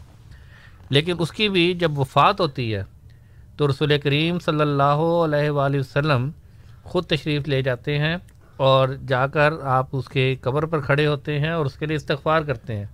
اور صحابہ منع کرتے ہیں کفن کے لیے اپنی کرتا کرتے ہیں بالکل۔ اور صحابہ بار بار یہ بیان کرتے ہیں کہ اللہ تعالیٰ نے منع کیا ہے منافقین کی قبر پر کھڑے ہونے کے لیے کہ اگر تم تو حضور نے کہ اگر منع کیا ہے تو میں ستر مرتبہ سے زیادہ مرتبہ استغفار کر لوں گا۔ تو لیکن بہرحال اس کے بعد پھر خدا تعالیٰ نے منع کر دیا لیکن رسول کریم صلی اللہ علیہ وسلم کا جو رسوا تھا وہ یقیناً یہ تھا کہ اپنے آپ کو سخت تکلیف پہنچانے والے لوگوں کو بھی حضور نے یہ چیز اس طریقے سے ان کے احترام کیا اور ان کے لیے ان کی بخشش کی دعا کی یہاں تک کہ۔ تو احمدیوں کی یہ جو قبریں وہاں پر کھودی جاتی ہیں، احمدیوں سے کیا تکلیف پہنچی ہے؟ کوئی ایک بھی تکلیف جو ہے وہ بیان نہیں کر سکتے۔ بلکہ معاشرے میں جماعت احمدیہ کے افراد کو جب بھی موقع ملتا ہے، وہ کسی نہ کسی طریقے سے ملک کی وفاداری اور ملک کے فائدے کے لیے ہی کام کرتے ہیں، نہ کہ نقصان پہنچائے جائیں۔ گویا کہ رسول کریم صلی اللہ علیہ وسلم کو نقصان پہنچانے والوں کے لیے تو اسلام کی یہ تعلیمات ہیں۔ لیکن جو رسول کریم صلی اللہ علیہ وسلم سے محبت رکھنے والے ہیں اور معاشرے میں امن قائم کرنے والے ہیں، ان کے ساتھ یہ سلوک کیا جاتا ہے۔ تو پھر یہ تو ہمارے سامنے ہے کہ یہ کس کا طریقہ کار ہے؟ یہ مسلمانوں کا، مسلمانی ہے یا کفار کا طریقہ کار تھا؟ ہاں، سارا قرآن شریف دیکھ لیں، ساری تاریخیں بھی یاد دیکھ لیں۔ کیا موسا کے ماننے والوں نے حضرت موسیٰ علیہ السلام کے صحابہ نے مخالفین کی قبریں کھیڑی ان کی برمتی کی کیا حضرت ابراہیم علیہ السلام نے جب فتح پائی یا حضرت سلیمان نے حضرت داؤد نے مخالفوں پر فتح پائی وہ تو بادشاہ بھی تھے۔ کیا جب انہوں نے بادشاہت کے بعد فتح پائی اپنی تو کیا اپنے مخالفین کی قبروں کو کھیڑا بلکہ یہ حیرت انگیز بات ہے اور سب کو شاید یہ اس بات کا علم بھی نہ ہو۔ کہ رسول کریم صلی اللہ علیہ وسلم کے کئی صحابہ اور آپ کی زوجہ حضرت خدیجہ رضی اللہ تعالیٰ عنہ تو مکہ میں ہی وفات پا گئی تھی نا حضرت سے جی، پہلے۔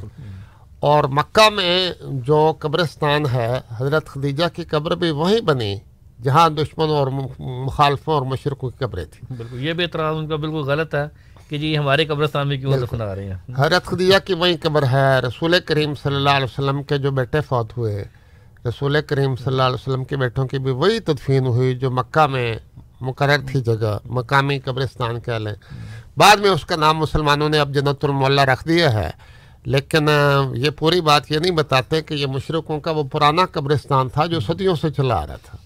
اور جس میں حضرت خدیجہ جیسی پاک بعض خاتون، جن کو رسول کریم صلی اللہ علیہ وسلم نے جنت کی بشارت دی تھی۔ اور جن کے بڑے احسانات تھے اس لحاظ سے کہ رسول کریم صلی اللہ علیہ وسلم انہیں قبول فرماتے تھے ورنہ حضرت خدیجہ کا کیا احسان ہونا رسول کریم صلی اللہ علیہ وسلم کے احسان ہی تھے۔ آج ہم خدیجہ کو جانتے پہچانتے ہیں تو رسول کریم کی وجہ سے ہی پہچانتے ہیں نا۔ لیکن اس کے باوجود رسول کریم ان کی بڑی قدر فرماتے تھے تو ان کی قبر بھی رسول کریم کے بیٹوں کی قبریں بھی حضرت عمار شہید ہو گئے تھے مکی زندگی میں ہی۔ حضرت عمار کے والد یاسر۔ اور ان کی اہلیہ حضرت سمیہ وہیں مکہ میں شہید ہو گئی تھیں۔ ان کی قبریں بھی وہی بنی۔ حضرت خدیجہ کے ایک بیٹے جو رسول کریم صلی اللہ علیہ وسلم پر ایمان لا چکے تھے ہند وہ بھی شہید ہو کر مکہ میں ہی فوت ہو گئے تھے اور ان کی قبریں وہیں بنی جہاں مکہ والوں کا قبرستان تھا۔ اس وقت تو کفار مکہ نے بھی یہ اعتراض نہیں اٹھایا کہ یہ مسلمان ہمارے ساتھ کیوں دفن ہو رہے۔ ہیں بالکل۔ کچھ آئیے کہ مسلمان یہ اعتراض کریں کہ یہ کیوں دفن ہو رہے۔ ہیں تو بعد میں بھی مسلمان سے میں نے عرض کیا کہ جب مکہ فتح ہوا ہے تو پھر رسول کریم صلی اللہ علیہ وسلم کو چاہیے تھا نا کہ سارے بڑے بڑے سردارانے قریش کی لاشیں نکالتے قبریں اکھاڑتے گلاب کی لاش نکالتے اور دوسرے دشمنوں کی لاشیں نکالتے ان کی بے حرمتی کرتے۔ رسول کریم صلی اللہ علیہ وسلم نے تو نہیں کیا۔ رسول کریم کا کردار اور نمونہ تو میں نے آپ کے سامنے رکھ دیا ہے کہ اس کے عبداللہ بن نبی بن سرول کو اپنے کرتے میں دفن کروایا۔ یہودی کے جنازے کے لیے کھڑے ہو گئے اور ایسی پاک تعلیمات بیان فرمائیں جو قیامت تک کے لیے انسانیت کے لیے مشل رہا ہے۔ اللہ۔ بہت بہت شکریہ عبد السمی خان صاحب اور محمد مصطفیٰ صاحب۔ ای میل پہ ہمیں ایک سوال موصول ہوا ہے۔ ملک محمد صفی اللہ صاحب پوچھنا چاہتے ہیں۔ یہ سوال انہوں نے عبد السمی خان صاحب سے پوچھا ہے کہ قرآن کریم کی ایک آیت ہے وہ وجدہ کا دالن فہدا اس کی تشریح وہ کہتے ہیں کہ کرتے ہیں۔ جی واجدہ کزالن فادہ کے متعلق میں آپ کو بتاؤں کہ عام طور پر مسلمان مترجمین نے یا مفسرین نے اس کا ترجمہ کیا ہے کہ رسول اللہ کو گمراہ پایا اور ہدایت دی۔ اللہ تعالیٰ کہتا ہے کہ اللہ تعالیٰ نے رسول کریم صلی اللہ علیہ وسلم کو گمراہ پایا اور پھر سیدھے راستے کی طرف ہدایت دی۔ جبکہ مسیح محمد علیہ السلۃ والسلام نے ترجمہ کیا کہ زال کے ایک معنی کسی چیز کی محبت میں فنا ہو جانے کے بھی ہوتے ہیں۔ تو مسیح محمد علیہ السلام فرماتے ہیں کہ رسول کریم کے لیے یہ ترجمہ کرنا کہ نعوذ باللہ افضال تھے، یہ خلاف ادب ہے اور خلاف واقعہ بھی ہے، کیونکہ اللہ تعالیٰ تو رسول کریم صلی اللہ علیہ وسلم کے متعلق ابتدائی قرآن صورتوں میں فرماتا ہے، انا کا لالا خلوق نظیم تو خلق عظیم پر قائم ہے اور ساری قوم آپ کو صادق اور امین کہتی تھی، تو آپ کون سے گمراہ ہو گئے تھے؟ آپ تو ساری قوم کے لیے سرچشمہ ہدایت تھے۔ اس لیے آپ نے یہ ترجمہ کیا ہے کہ ہم نے تجھے اللہ کی محبت میں فنا پایا تو اپنی طرف آنے کے لیے ہدایت دی۔ اب اس من میں میں ایک دلچسپ واقعہ بھی بیان کرتا ہوں۔ حضرت حافظ مختار احمد صاحب شاہ جہان پوری حضرت مسیح محدود علیہ السلۃ والسلام کے ایک صحابی تھے، لیکن واقعہ صحابی ہونے سے پہلے کے وہ کہتے ہیں، میں قرآن کریم کی یاد پڑھتا تھا اور مسلمان مترجمین کا یہ ترجمہ پڑھتا تھا کہ رسول کریم کو گمراہ پایا، کہتے ہیں، میرے دل کو تسلی نہیں ہوتی تھی۔ یہ رسول کریم کیسے گمراہ تھے؟ ساری قوم کہہ رہی ہے، آپ سچے ہیں، صادق اور امین ہیں، نیک اخلاق پر قائم ہیں۔ آپ پر جب پہلی بھائی نازل ہوئی حضرت خیجہ نے آپ کی تعریف میں اتنے خوبصورت اخلاق بیان کیے کہ اس کے بعد یہ کہنا کہ نعوذ باللہ آپ گمراہ تھے، یہ تو غیر معمولی بیت بھی ہے۔ وہ کہتے ہیں، سارے میں نے ترجمے تلاش کر لیے اس وقت تک کے اور سب میں یہ لکھا ہوا تھا کہ راستے سے بھٹکا ہوا گمراہ وغیرہ وغیرہ اس طرح کے متبادل الفاظ جو بھی ہو سکتے ہیں وہ پہ کہتے ہیں، انہی دنوں میں جب میں نہایت پریشان تھا، مجھے آئینہ کمالات اسلام کتاب مل گئی، جو مسیح محدود علیہ السلۃ والسلام کی کتاب ہے۔ اور اس کو مجھے کسی دوست نے دی اور کہا، اس کتاب کو پڑھو۔ اس آیت کا ترجمہ اس کتاب میں لکھا ہوا تھا، ہم نے تجھے اپنی محبت میں فنا پایا، تو تجھے ہدایت ہدایت کا راستہ عطا فرمایا کہ ہماری طرف آ جاؤ، ہم تجھے ملنے کے لیے خود پہنچ گئے وہ کہتے ہیں، یہ ترجمہ پڑھتے ہی۔ میں نے قادیان خط لکھا اور کہا، میں آپ کی بات کرتا ہوں۔ پھر تھوڑے دنوں بعد قادیان پہنچ گئے اور قادیان جا کر انہوں نے حضرت مسیح محدود السلام کی بات کر لی۔ یہ ہے مسیح محدود السلام کا مقام جو قرآن کریم کے سچے معنی کو بیان کرنے کے لیے اللہ کی طرف سے آئے تھے اور آپ نے وہ سارے اعتراض دور کر دیے جو دشمن کرتے تھے۔ ان سارے پردوں کو ہٹا دیا جو رسول کریم صلی اللہ علیہ وسلم کی پاک ذات کے اوپر وہ ڈالے جاتے تھے اور آپ کی روشنی کو کم کرنے کی کوشش کی جاتی تھی۔ اور مسیح مد السلۃ والسلام نے تفصیل سے اس پر بحث ہوئی تفسیر صغیر آپ دیکھیں، اس میں بھی یہی ترجمہ لکھا ہوا ہے۔ اور ساتھ نوٹ بھی دیے گئے ہیں کہ دوسرے یہ ترجمہ کرتے ہیں لیکن زال کے ایک معنی کسی چیز کی محبت میں نہایت فنا ہو جانے کو بھی ہوتے ہیں۔ رسول کریم کے مقام اور مرتبے کے حد سے مسیح محمد علیہ السلام نے یہی ترجمہ فرمایا۔ جزاکم اللہ۔ جی بہت بہت شکریہ عبدالسمی خان صاحب۔ ہمارے ساتھ ایک کالر موجود ہیں امین صاحب ان کا سوال لیتے ہیں۔ جی امین صاحب السلام علیکم۔ جی میں دونوں حضرت کی کب سے باتیں سن رہا ہوں۔ پہلے تو آپ یہ دلیل دے قرآن پاک سے کہ فرعون مسلمان تھا۔ جبکہ آپ صلی اللہ علیہ وسلم نے وہی بات جبرائیل علیہ السلام سے پوچھا کہ جب اس کو غرق کیا جا رہا تھا تو آپ نے اس کے منہ میں مٹی کیوں ڈالی تو یہ کلمہ پڑھا تھا مجھے اس وقت جبرائیل علیہ السلام بتا رہے کہ اس نے کئی ہزار تھے تو مجھے اس پر غصہ تھا۔ تو اس کو کلمہ ہی نہیں پڑھنے دیا جبرائیل علیہ السلام نے سمندر کی مٹی ڈالی۔ آپ کہتے ہیں کہ۔ مسلمان اللہ کہتا ہے۔ ٹھیک ہے۔ نا ٹھیک ہے۔ جی امین صاحب سوال ہو گیا آپ کا؟ یہ موسیٰ صاحب وہ آیت نکال رہے ہیں۔ یہ بات ہم نے اپنی طرف سے تو نہیں کہی یہ بات تو قرآن شریف میں لکھی ہے۔ اور یاد رکھیے کہ مسلمان کا ایک ترجمہ تو وہ ہے جو رسول کریم صلی اللہ علیہ وسلم کے آنے کے بعد ہے کہ جو رسول کریم صلی اللہ علیہ وسلم پر ایمان لائے گا وہ مسلمان ہے۔ لیکن قرآن کریم یہ بیان کرتا ہے کہ ہر نبی مسلمان تھا اور اس کے سارے ماننے والے مسلمان تھے۔ حضرت ابراہیم علیہ السلام بھی کہتے ہیں میں مسلمان ہوں۔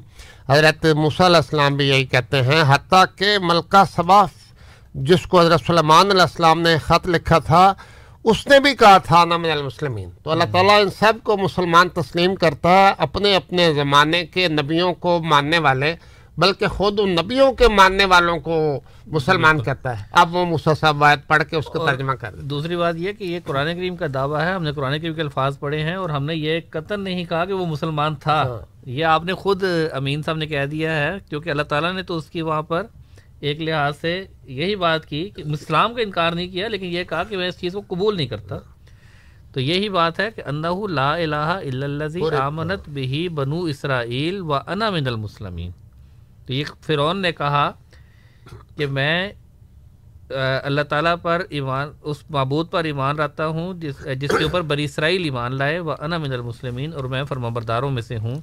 جو یہ روایت سے ہوں من المسلمین ہے مسلمانوں میں مسلمانوں میں سے وہ۔ اپنے اسلام کا اعلان کر رہا ہے اللہ تعالیٰ اس کے اسلام کو رد نہیں کر رہا صرف۔ یہ کہہ رہا ہے کہ تو بہت لیٹ ہو گیا ہے لیٹ ہو گیا بالکل جب موسیٰ تیرے پاس پیغام لے کر آئے تھے تجھے اس وقت مسلمان ہونا چاہیے تھا تو لیٹ ہو گیا اور اپنے جسم کو بچانے کی خاطر مسلمان ہو رہا ہے اس لیے اللہ تعالیٰ تو نیت کو جانتا تھا نا اصل بات تو یہی ہے اور دوسری بات سمی صاحب اس میں یہ بھی بڑی زبردست جو انہوں نے خود روایت ایک بیان کر دی وہ میرا نہیں خیال کہ یا تو یہ حوالہ اس کا بھی جس طرح ہم سے تو ہر کتاب کا یہ حوالہ لیتے ہیں کہ جی جبرائیل اس وقت آئے اور اس نے کہا کہ تم نے منہ میں بٹی کیوں ڈالی اور اس کو کلمہ نہیں پڑھنے دیا ایسی پتہ نہیں کہاں کہاں سے ہاں۔ باتیں لاتے قرآن شریف ہمارے سامنے قرآن شریف ہمارے سامنے ہے قرآن شریف میں ایسا کوئی واقعہ نہیں لکھا ہوا۔ قرآن شریف سے آپ یہ روایت ہمیں امین صاحب میں پھر آپ سے یہ کہوں گا کہ آپ یہ روایت ہمیں دکھا دیں کہ قرآن کریم میں کہاں لکھا ہے کہ جبرائیل آئے اور انہوں نے جو آپ نے یہ واقعہ بیان کیا اس کی آپ تصدیق کر دیں کہ یہ قرآن کریم میں کہا ہے یا کس صحیح حدیث میں آیا ہے یہ واقعہ؟ جزاک غالباً جی شکریہ موسیٰ صاحب ان کی کال ڈراپ ہو گئی تھی وہ دوبارہ ہمارے ساتھ ٹیلی فون لائن پہ موجود ہیں۔ جی امین صاحب۔ جی سب سے پہلے تو میں یہ کہوں گا کہ میں نے یہ نہیں کہا کہ قرآن پاک سے ثابت کیا حضرت جبرائیل علیہ السلام اور اللہ کے نبی صلی اللہ علیہ وسلم کی باتیں ہیں یہ اور حدیث شریف کی کتاب میں ہے سیاستہ میں۔ جی حوالہ بتا دیں آپ اس کا اگر آپ کو پتا ہو تو۔ ایک منٹ ربی موسا و ہارون یہ فرعون کے الفاظ تھے کہ نہیں؟ تھے قرآن پاک نے کوٹ کیے کہ نہیں کیے آپ حوالہ بتا دیں کہاں کوٹ کیے ہیں؟ یہ قرآن پاک میں آیت ہے کہ نہیں کہ ربی موسا و ہارون یہ یہ یہ فرعون کے الفاظ تھے۔ تو اس کا ایمان رد کیا گیا۔ اچھا اب میں نے آپ سے یہ نہیں کہا کہ قرآن پاک کی آیت حضرت جبرائیل علیہ السلام اور اللہ کے نبی صلی اللہ علیہ وسلم کے درمیان باتیں ہیں میں آپ کو کوڈ اور حوالہ دیتا ہوں، اگر کوئی مجھے حضرت جواب دیتے ہیں تو۔ دوسرا، آپ بار بار عبداللہ بن ابئی کی تعریف کر رہے ہیں۔ عبداللہ بن ابئی کو کمید اس لیے دی گئی تھی کہ اس نے کسی غزبے میں اللہ کے نبی صلی اللہ علیہ وسلم کے چاچا حضرت عباس، جو اس کے قداور شخصیت تھے اور اس کے جسم اور خد و خال کے برابر تھے، تو انہیں مسار لی تھی۔ تو یہ بدبک کل قیامت کو اس قمیض کے بدلے مدعی بن جاتا کہ میں نے آپ کے چچا کو قمیض دی تھی، اب مجھے بچایا جائے۔ تو آپ صلی اللہ علیہ وسلم نے اس لیے اس کو قمیض دے دی کہ کل قیامت کو یہ مدعی بن کے نہ کھڑا ہو جائے۔ قرآن پاک نے آیت نازل کر دی، ولا تصلی علی احد منهم مات ولا تقم علی قبری انہم کفروا باللہ ورسولہ اعلان کر دیا قرآن پاک نے کہ آئندہ کے بعد منافقوں کی نماز جنازہ بھی نہ پڑھنا اور ان کے لیے دعا بھی مت کرنا۔ تو آپ بار بار ایسا مسلمانوں کو حوالہ دے کے کہتے ہیں کہ اللہ کے نبی صلی اللہ علیہ وسلم نے یوں کیا یوں کیا یوں کیا۔ اس کے بعد کا حکم آپ کیوں نہیں سنا رہے لوگوں کو؟ ٹھیک ہے جناب۔ قرآن پاک میں ایک اور میرا صاحب۔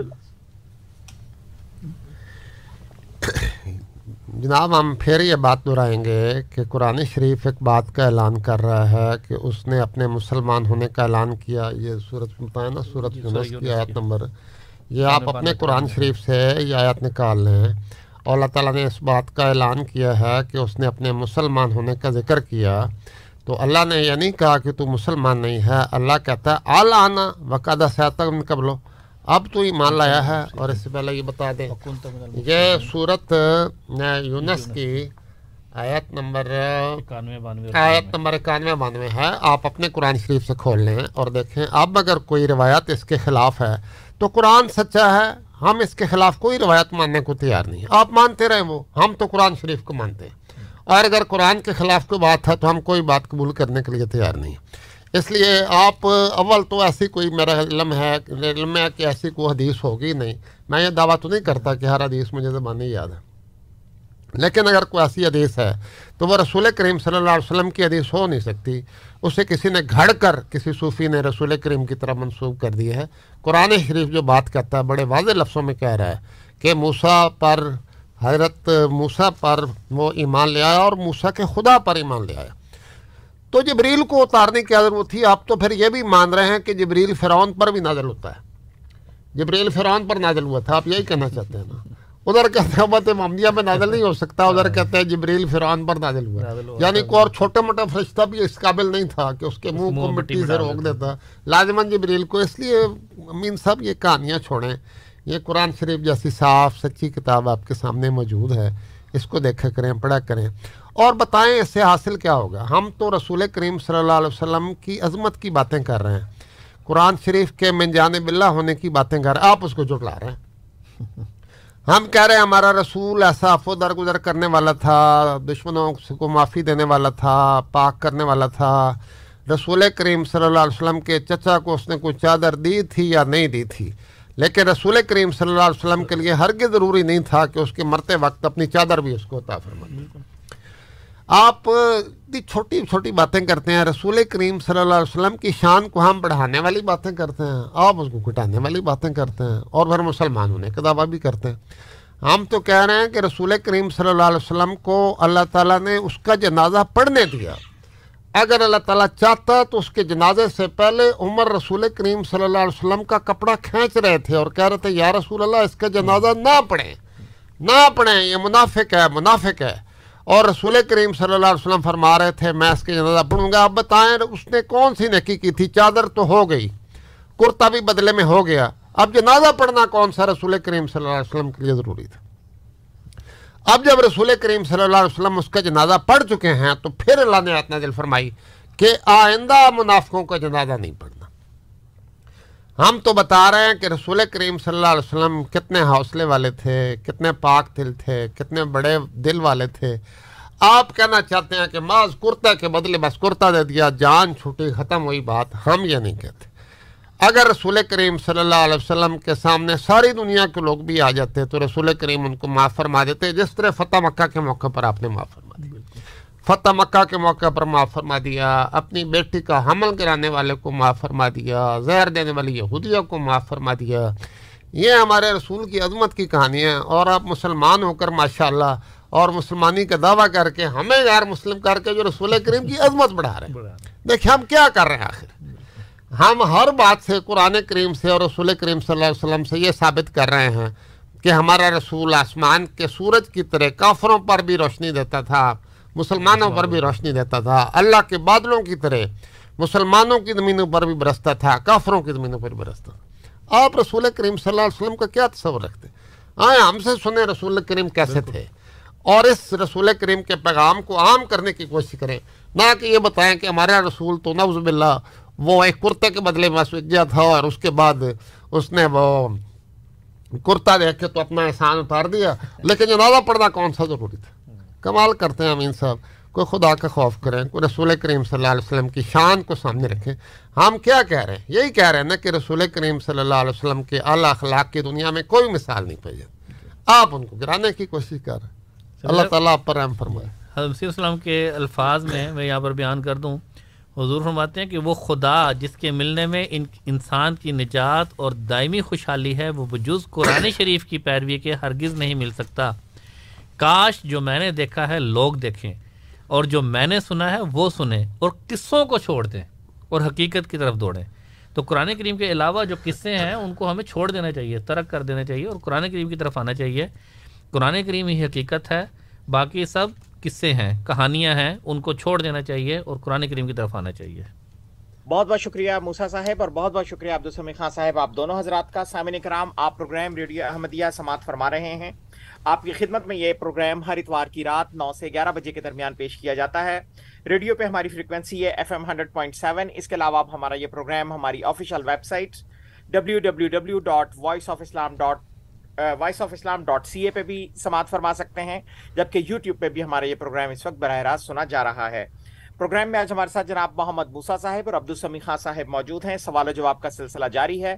آپ بھی پروگرام میں شامل ہو سکتے ہیں۔ تقریباً پینتیس منٹ ہمارے پاس باقی ہیں۔ Four one six four one zero six five two two four one six four one zero six five two two programme میں بذریعہ ای میل شامل ہونے کے لیے یا دوران ہفتہ ہم سے رابطہ کرنے کے لیے ہمارا ای میل کیو اے یعنی question answer at voice of Islam dot C A Q A یعنی question answer at voice of Islam dot C A سامعین کرام، یہاں پہ ہم آپ کو بتاتے چلیں کہ جماعت احمدیہ کی آفیشیل ویب سائٹ ہے W W W dot alislam dot org آپ سے گزارش کہ آپ اس ویب سائٹ کا ضرور وزٹ کریں۔ اردو اور انگلش کے علاوہ دیگر کئی زبانوں میں یہاں پہ جماعت احمدیہ کے جو عقائد ہیں، جو حقیقی اسلام اسلام کی تعلیمات کو ریپرزینٹ کرتے ہیں، وہ آپ کو یہاں پہ ملیں گے۔ ایک مرتبہ پھر آپ کی خدمت میں گزارش جماعت احمدیہ کی official website W W W dot alislam dot org telephone line پہ ہمارے ساتھ امین صاحب موجود ہیں، غالباً یہ حدیث کا حوالہ لے آئے ہیں۔ جی امین صاحب، السلام علیکم۔ جی، حدیث کا حوالہ ابھی میں انتظار کر رہا ہوں، مجھے فون کا جواب آئے گا تو میں دوں گا آپ کو۔ میں یہ والی آیت یہ جو یہ ہے نا فلی جی کا بھی بد نکلی تکون لمن خلف کا آیا پہلے تو مجھے یہ بتائیں موسا صاحب کی عبرت کا نشان اللہ اپنے دشمنوں کو بناتا ہے کہ مومنوں کو بناتا ہے؟ اور فرعون آج سے پانچ ہزار یا چھ ہزار سال سے امین صاحب کی کال ڈراپ ہو رہی ہے۔ کسی مسلمان کو جو نشان بناتا ہے۔ یہ میری بات کا جواب دے میں انتظار کر رہا ہوں جیسے یہ حدیث کا حوالہ آیا میں آپ کو ضرور بھیجتا ہوں۔ ٹھیک ہے نا؟ ٹھیک ہے جناب۔ جی صاحب جی جی بالکل۔ میں تو سمپل سی بات ہے یہ شاید ان کو سمجھ ہی نہیں آتی یا سمجھنا چاہتے نہیں ہیں۔ مجھے اس بات کی سمجھ نہیں آتی امین صاحب کی کہ ہم نے کب کہا کہ فرعون مومنین میں سے تھا۔ یا تو ہم نے یہ دعویٰ کیا ہو کہ فرعون مومنین میں سے تھا تو پھر تو ان کا سوال بالکل جائز بنتا ہے درست بنتا ہے۔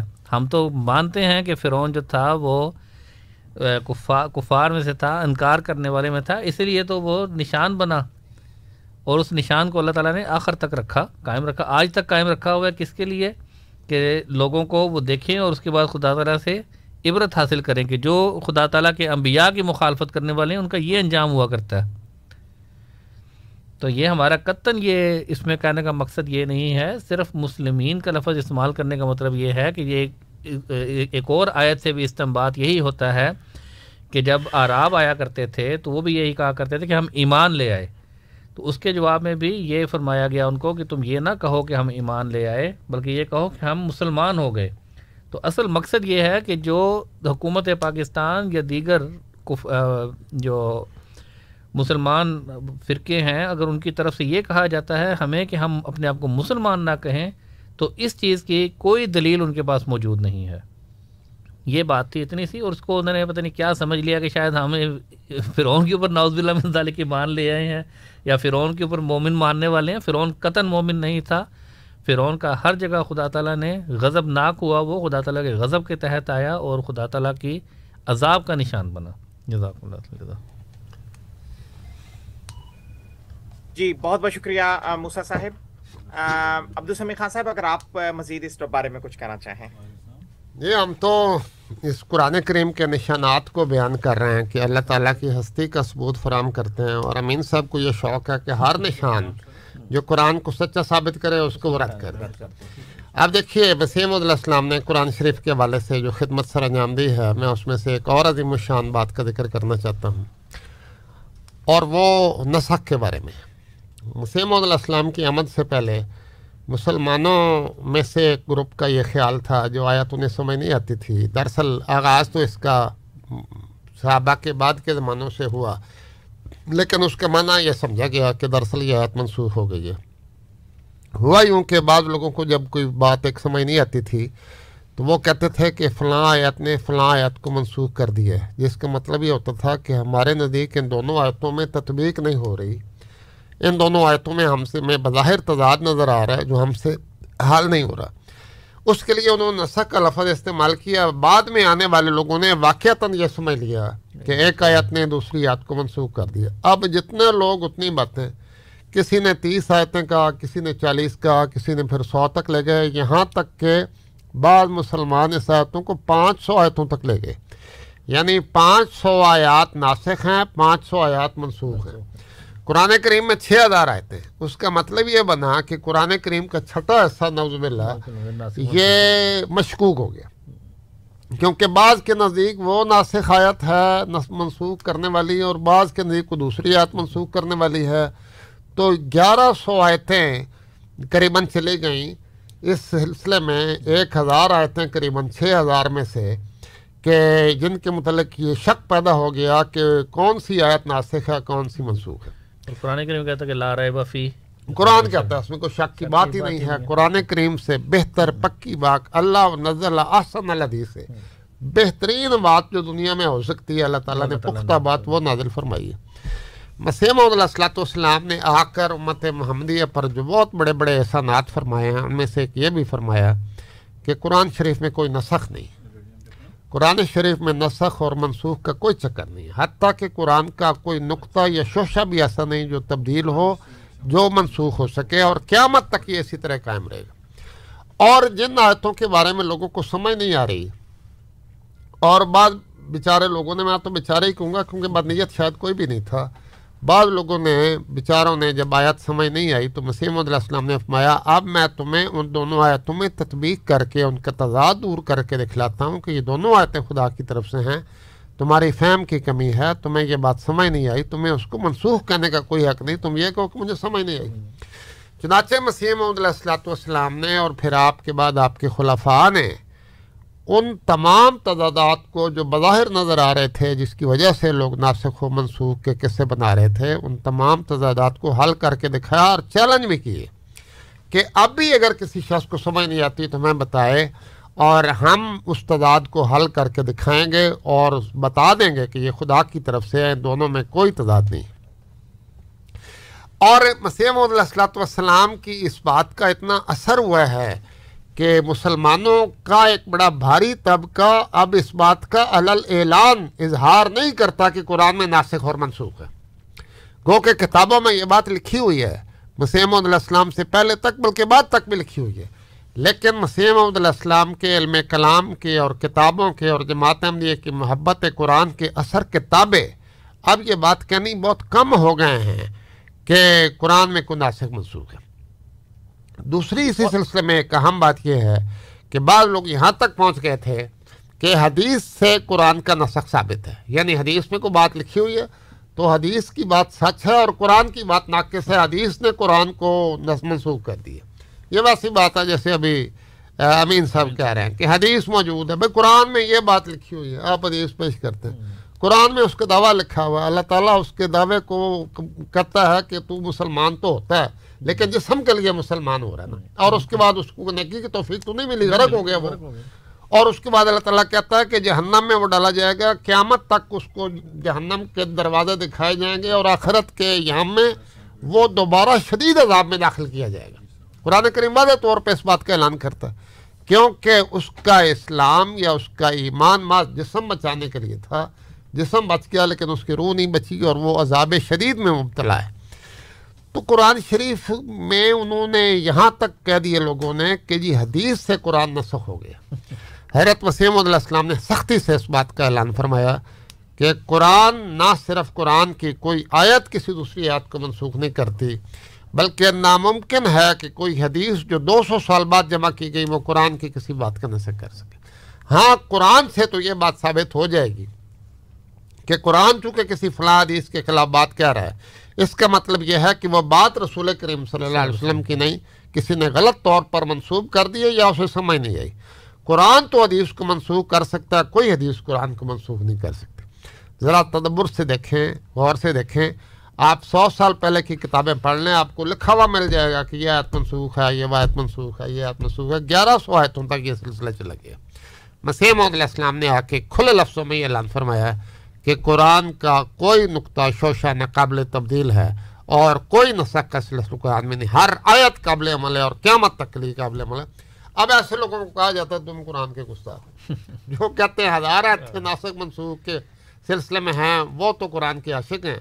اور جو کہتے ہیں کہ قرآن میں کوئی نقطہ شوشہ بھی منسوخ نہیں ہے ان کو کہا جاتا ہے تم قرآن کے اس کے گستاخ ہو نوز باللہ۔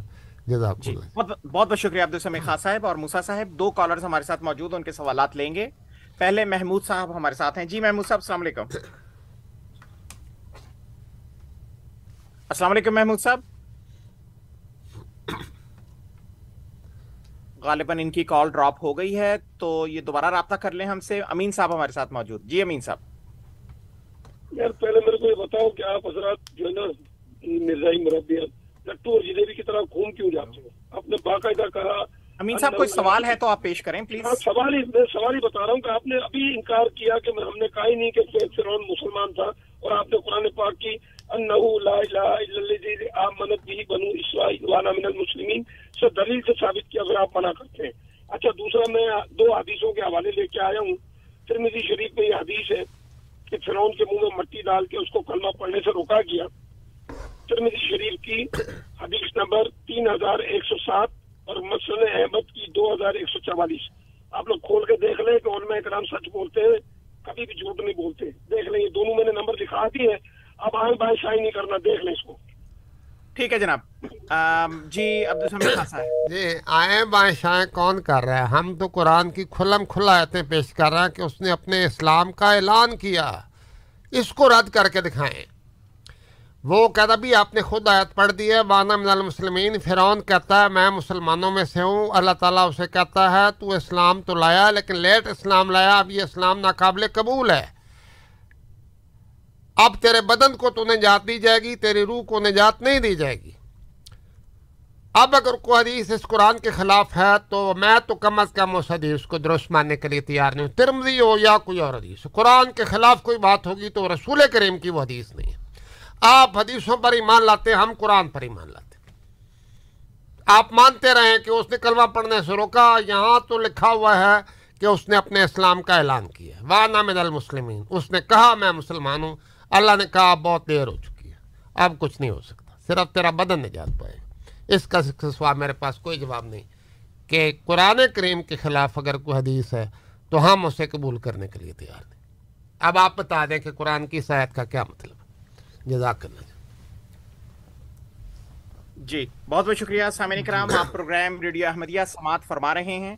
آپ کی خدمت میں یہ پروگرام ہر اتوار کی رات نو سے گیارہ بجے کے درمیان F M hundred point seven پہ پیش کیا جاتا ہے۔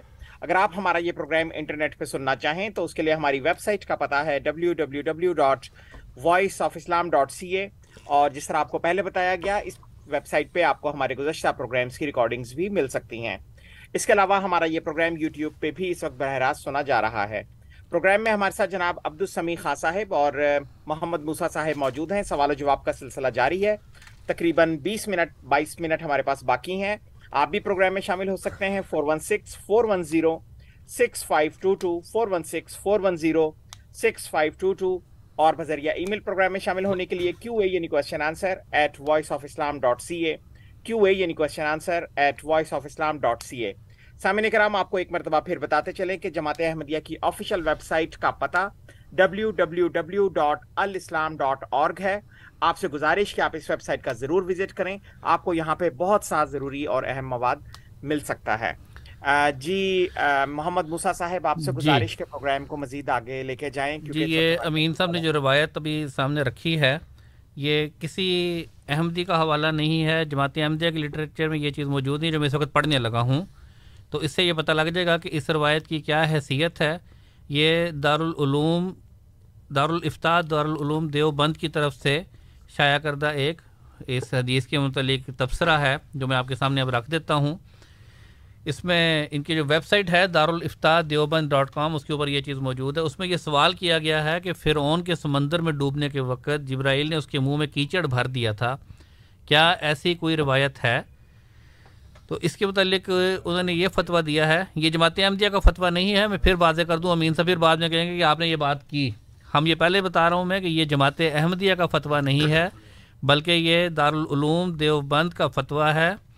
وہ یہ کہتے ہیں کہ یہ مضمون خود قرآن پاک میں موجود ہے، سورہ یونس کے اندر آیا ہے، حتیٰ اذا ادرک الغرق و قال آمن تو انّا الہ اللہ آمنت بھی بنو اسرائیل و انا من المسلمین، آل آنا وقد اسید قبل وکنت من المفسدین۔ وہ کہتے ہیں، اس آیت کی تفسیر میں صاحب جلالین نے یہ لکھا ہے کہ حضرت جبرائیل علیہ السلام نے اس وقت فرعون کے منہ میں کیچڑ بھر دیا تھا۔ اس خوف سے کہ کہیں رحمت خداوندی جوش میں آ جائے اور اس کا ایمان قبول نہ ہو جائے۔ اس مضمون کی روایت ترمزی شریف میں آئی ہے اور انہوں نے حدیث کو حسن فرمایا ہے۔ لیکن امام راضی صاحب کشاف نے اس کو ضعیف اور بعض ائمہ حدیث نے اس روایت کو باطل غیر صحیح قرار دیا ہے۔ بعض ائمہ حدیث نے اس روایت کو باطل غیر صحیح قرار دیا ہے۔ اس روایت کو علامہ ابن کثیر نے تفسیر کبیر میں یوں ذکر فرمایا ہے کہ حضرت جبرائیل نے فرمایا کہ اگر میں فرعون کی حالت کو دیکھتا تو اس کے منہ میں کیچڑ بھر دیتا۔ علامہ ابن کثیر کی بات زیادہ صحیح معلوم ہوتی ہے کہ حضرت جبرائیل نے صرف ایسا کرنے کی خواہش کا اظہار کیا ہوگا۔ عملاً اس کے منہ میں کیچڑ نہیں ڈالی ہوگی۔ کیونکہ اس کے منہ میں کیچڑ ڈالنے کی روایت کو علامہ زہبی وغیرہ نے صحیح نہیں بتایا۔ بہرحال کیچڑ ڈالنے والی روایت مختلف ہی ہے مختلف ہی ہے۔ یہ بات ہے۔ اب یہ دارالعلوم دیوبند والوں نے لکھا ہے کسی جماعت احمدیہ کے کسی عالم نے کسی مربی نے یہ بات نہیں لکھی۔ یہ دارالعلوم دیوبند والوں کے دارالفتاح کی طرف سے یہ بات لکھی گئی ہے۔ تو اس کو یہ دیکھ لیں کہ اب انہوں نے جو روایت پیش کی قرآن کریم کے مقابل پر لائے اس کی کیا حیثیت ہے؟ اور دوسرے کن فضول جھگڑوں میں پڑ گئے ہیں؟ جبریل نے مٹی ڈالی یا نہیں ڈالی؟ ہم تو یہ بیان کر رہے ہیں کہ اللہ تعالیٰ نے اس کے جسم کو بچانے کا وعدہ کیا تھا۔ اللہ تعالیٰ نے وعدہ پورا کر دیا۔ اور یہ قرآن کریم کی سچائی کا رسول کریم صلی اللہ علیہ وسلم کی سچائی کا ثبوت ہے۔ بس یہی فرق ہے مسیح محدود علیہ السلام کے ماننے والوں میں اور نہ ماننے والوں میں کہ وہ ان جھگڑوں میں پڑے رہتے ہیں اور ہم سے وہ نتیجہ نکالتے ہیں۔ جو قرآن کریم اور رسول کریم صلی اللہ علیہ وسلم کی شان کو نمایاں کرتا اللہ تعالیٰ کے عالم الغیب ہونے کے مضمون کو نمایاں کرتا اور قرآن کی سچائی کو ثابت کرتا ہے۔ جزاکم اللہ۔ جی بہت بہت شکریہ۔ مرسد محمود صاحب ٹیلی فون لائن پہ موجود ان کا سوال لیتے ہیں۔ جی محمود صاحب السلام علیکم۔ ہلو السلام علیکم۔ وعلیکم السلام جی سر۔ جی سر پلیز۔ جی میری آواز آ رہی سر؟ جی بالکل آ رہی ہے آپ سوال پیش کریں پلیز۔ اچھا آپ فرما رہے ہیں کہ, جو قرآن پاک یا جو قرآن میں جو کچھ ہے غالباً ان کی کال پھر ڈراپ ہو گئی میں عالم تو نہیں ہوں اور نہ میں کوئی مفسر ہوں مگر جو قرآن پاک میں کہیں لکھا ہے کہ نبی پاک صلی اللہ علیہ وسلم کے بعد جو نا نبی آئیں گے ان کے بعد اور نبی آئیں گے اور دوسرا میرا یہ سوال ہے کہ جو حضرت ابو بکر صدیق تھے، جو ہمارے پہلے خلیفہ تھے مسلمانوں کے کیا وہ قرآن اللہ اور اللہ کے رسول کے حکم سے باہر چلتے تھے؟ تو کیا انہوں نے جب مسلمہ کذاب کے خلاف جو جنگ لڑی، جس نے جھوٹا دعویٰ کیا تھا، نبوت کا، تو اس کے خلاف جو جنگ لڑی تھی، اس میں بارہ سو صحابہ شہید ہوئے تھے۔ تو کیا وہ اللہ اور اللہ کے رسول کے حکم سے باہر تھے یا قرآن اور شریعت اور نبی پاک صلی اللہ علیہ وسلم کی حدیث کے مطابق ان سے باہر تھے؟ یہ میرا سوال ہے پلیز ٹھیک ہے جناب۔ جی بہت بہت شکریہ محمود صاحب۔ جی عبد السمی خان صاحب یا موسا صاحب جو بھی آپ میں سے جواب دینا چاہیں۔ جی۔ پہلا سوال اصل میں یہ در حقیقت دو سوال بنتے ہیں ان کے۔ جو پہلا سوال ہے وہ یہ ہے کہ کیا قرآن کریم میں رسول کریم صلی اللہ علیہ وآلہ وسلم کے بعد کسی اور نبی کی آنے کی خبر ہے؟ تو جی بالکل یقینی طور پر ہے، اگر صورت الجمعہ کی یہ آیات ہیں، ابتدائی میں آپ کے سامنے پڑھ دیتا ہوں۔ اللہ تعالیٰ فرماتا ہے، بسم اللہ الرحمن الرحیم یوسب اللہ معاف السماوات و معاف الارض الملک القدوس العزیز الحکیم ولزی باصف المیین رسول منہم یتلو علیہم آیات ہی و یوزکیم و یو المحم الکتاب و الحکمت و انکانو من قبل و لفیظ ولالم مبین، و آخرین منہم لما یلحق بہم وهو العزیز الحکیم۔ ترجمہ ان کا یہ ہے کہ اللہ ہی کی تصویر کرتا ہے جو آسمانوں میں ہے اور جو زمین میں ہے، وہ بادشاہ ہے، قدوس ہے، کامل غلبے والا اور صاحب حکمت ہے۔ وہی ہے جس نے امی لوگوں میں، انہی میں سے ایک عظیم رسول مبوس کیا، وہ ان پر اس کی آیات کی تلاوت کرتا ہے اور انہیں پاک کرتا ہے اور انہیں کتاب کی اور حکمت کی تعلیم دیتا ہے، جبکہ اس سے پہلے وہ یقیناً کھلی کھلی گمراہی میں تھے۔ اور انہی میں سے دوسروں کی طرف بھی اسے مبوس کیا ہے۔ جو ابھی ان سے نہیں ملے، وہ کامل غلبے والا اور صاحب حکمت ہے۔ تو یہاں پر ان آیات میں اللہ تعالیٰ نے رسول کریم صلی اللہ علیہ وآلہ وسلم کی دو بیستوں کا ذکر کیا ہے۔ ایک بیست جو امیین میں ہوئی اور ایک بیست جو آخرین میں ہوگی، جس کے متعلق فرمایا کہ لمہ یلحق بہم، کہ وہ بھی ان سے ملے نہیں ہیں۔ یعنی درمیان میں اتنا زمانہ موجود ہے کہ ان کی آپس میں ملاقات نہیں ہو سکتی۔ ان دونوں قوموں کی، امیین کی اور آخرین کی۔ تو وہ آخرین میں جو نبی کا مبوس ہونا تھا، رسول کریم صلی اللہ علیہ وسلم کی بیست ہونی تھی، وہی حضرت اقدس مسیح معود علیہ السلۃ والسلام نے دعویٰ فرمایا کہ میں ذلی طور پر نبی ہو کر آیا ہوں اور رسول کریم صلی اللہ علیہ وآلہ وسلم کا جو مشن ہے، اس کی دوبارہ اصلاح کے لیے اور اس کو مکمل کرنے کے لیے اور اس وقت دنیا میں اس کو پھیلانے کے لیے میں آیا ہوں۔ تو یہی حضرت اقدس مسیح معود علیہ السلۃ والسلام کا دعویٰ ہے۔ دوسرا سوال ان کا نوٹ کیا اگر آپ ابو بکر۔ جی باقی دوسرا سوال یہ ہے ان کا اور اہم سوال ہے کہ کیا ابو بکر متبع رسول نہیں تھے؟ کیا عمر اور عثمان اور علی اور دوسرے بزرگان بالکل ٹھیک بات ہے؟ یہ سارے رسول کریم صلی اللہ علیہ وسلم کے اسوے پر چلنے والے تھے۔ لیکن آپ بتائیے کہ اگر متعدد لوگ موجود ہوں ایک وقت میں، لیکن اگر اس منصب کی ضرورت نہ ہو، تو پھر وہ منصب تو قائم نہیں کیا جاتا۔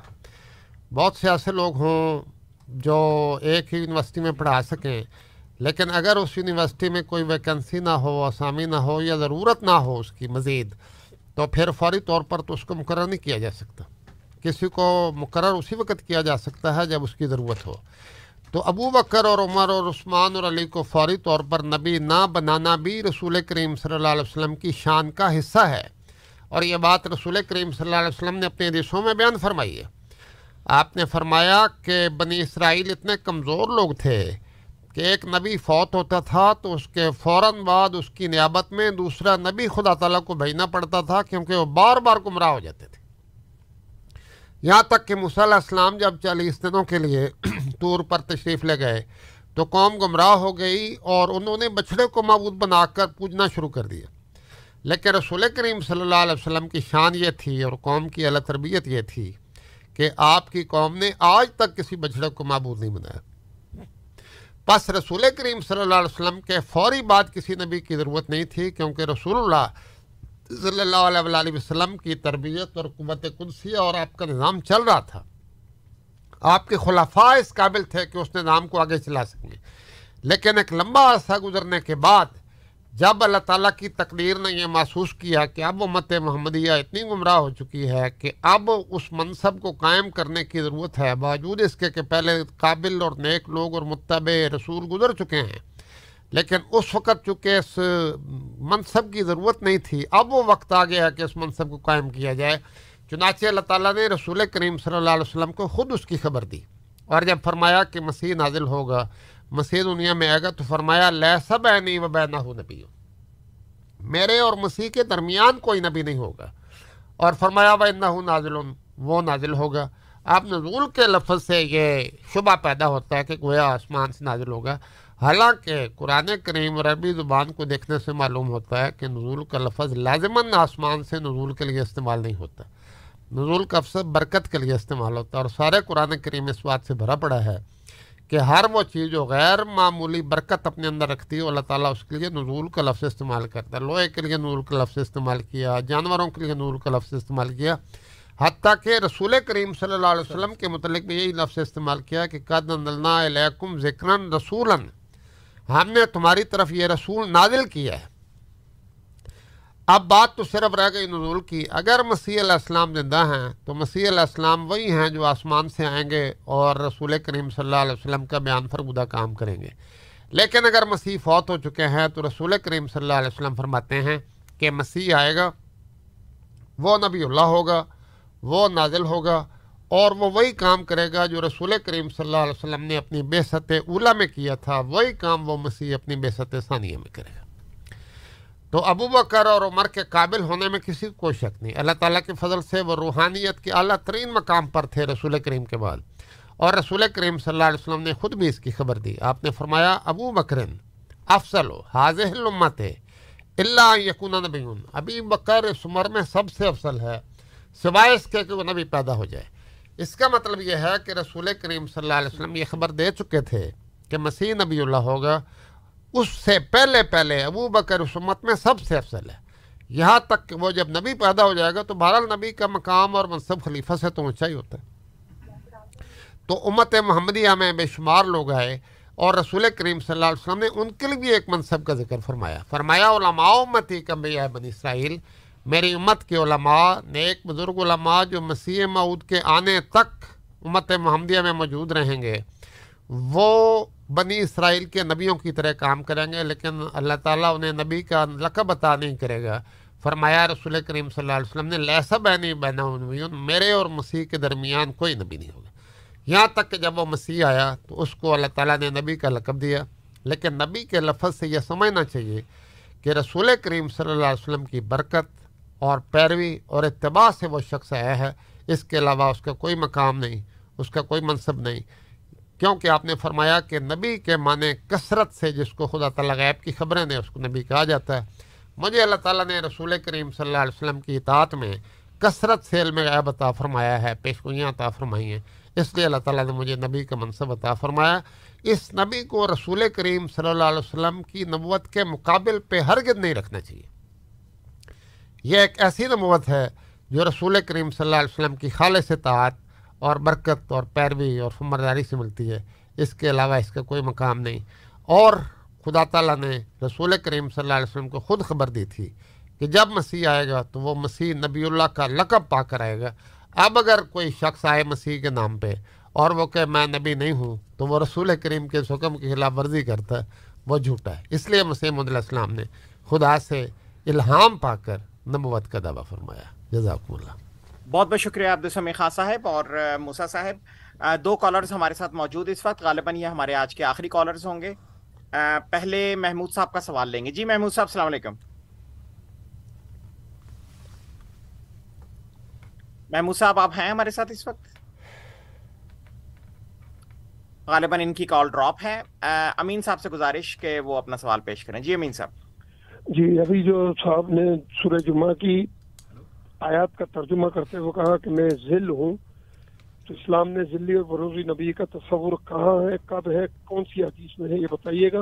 اور آخری سوال، نبوت کبھی بھی ضرورت کے تحت نہیں ملی ہے۔ آدم علیہ السلام اس دنیا کے پہلے انسان اور پہلے نبی ہے، کب ضرورت تھی؟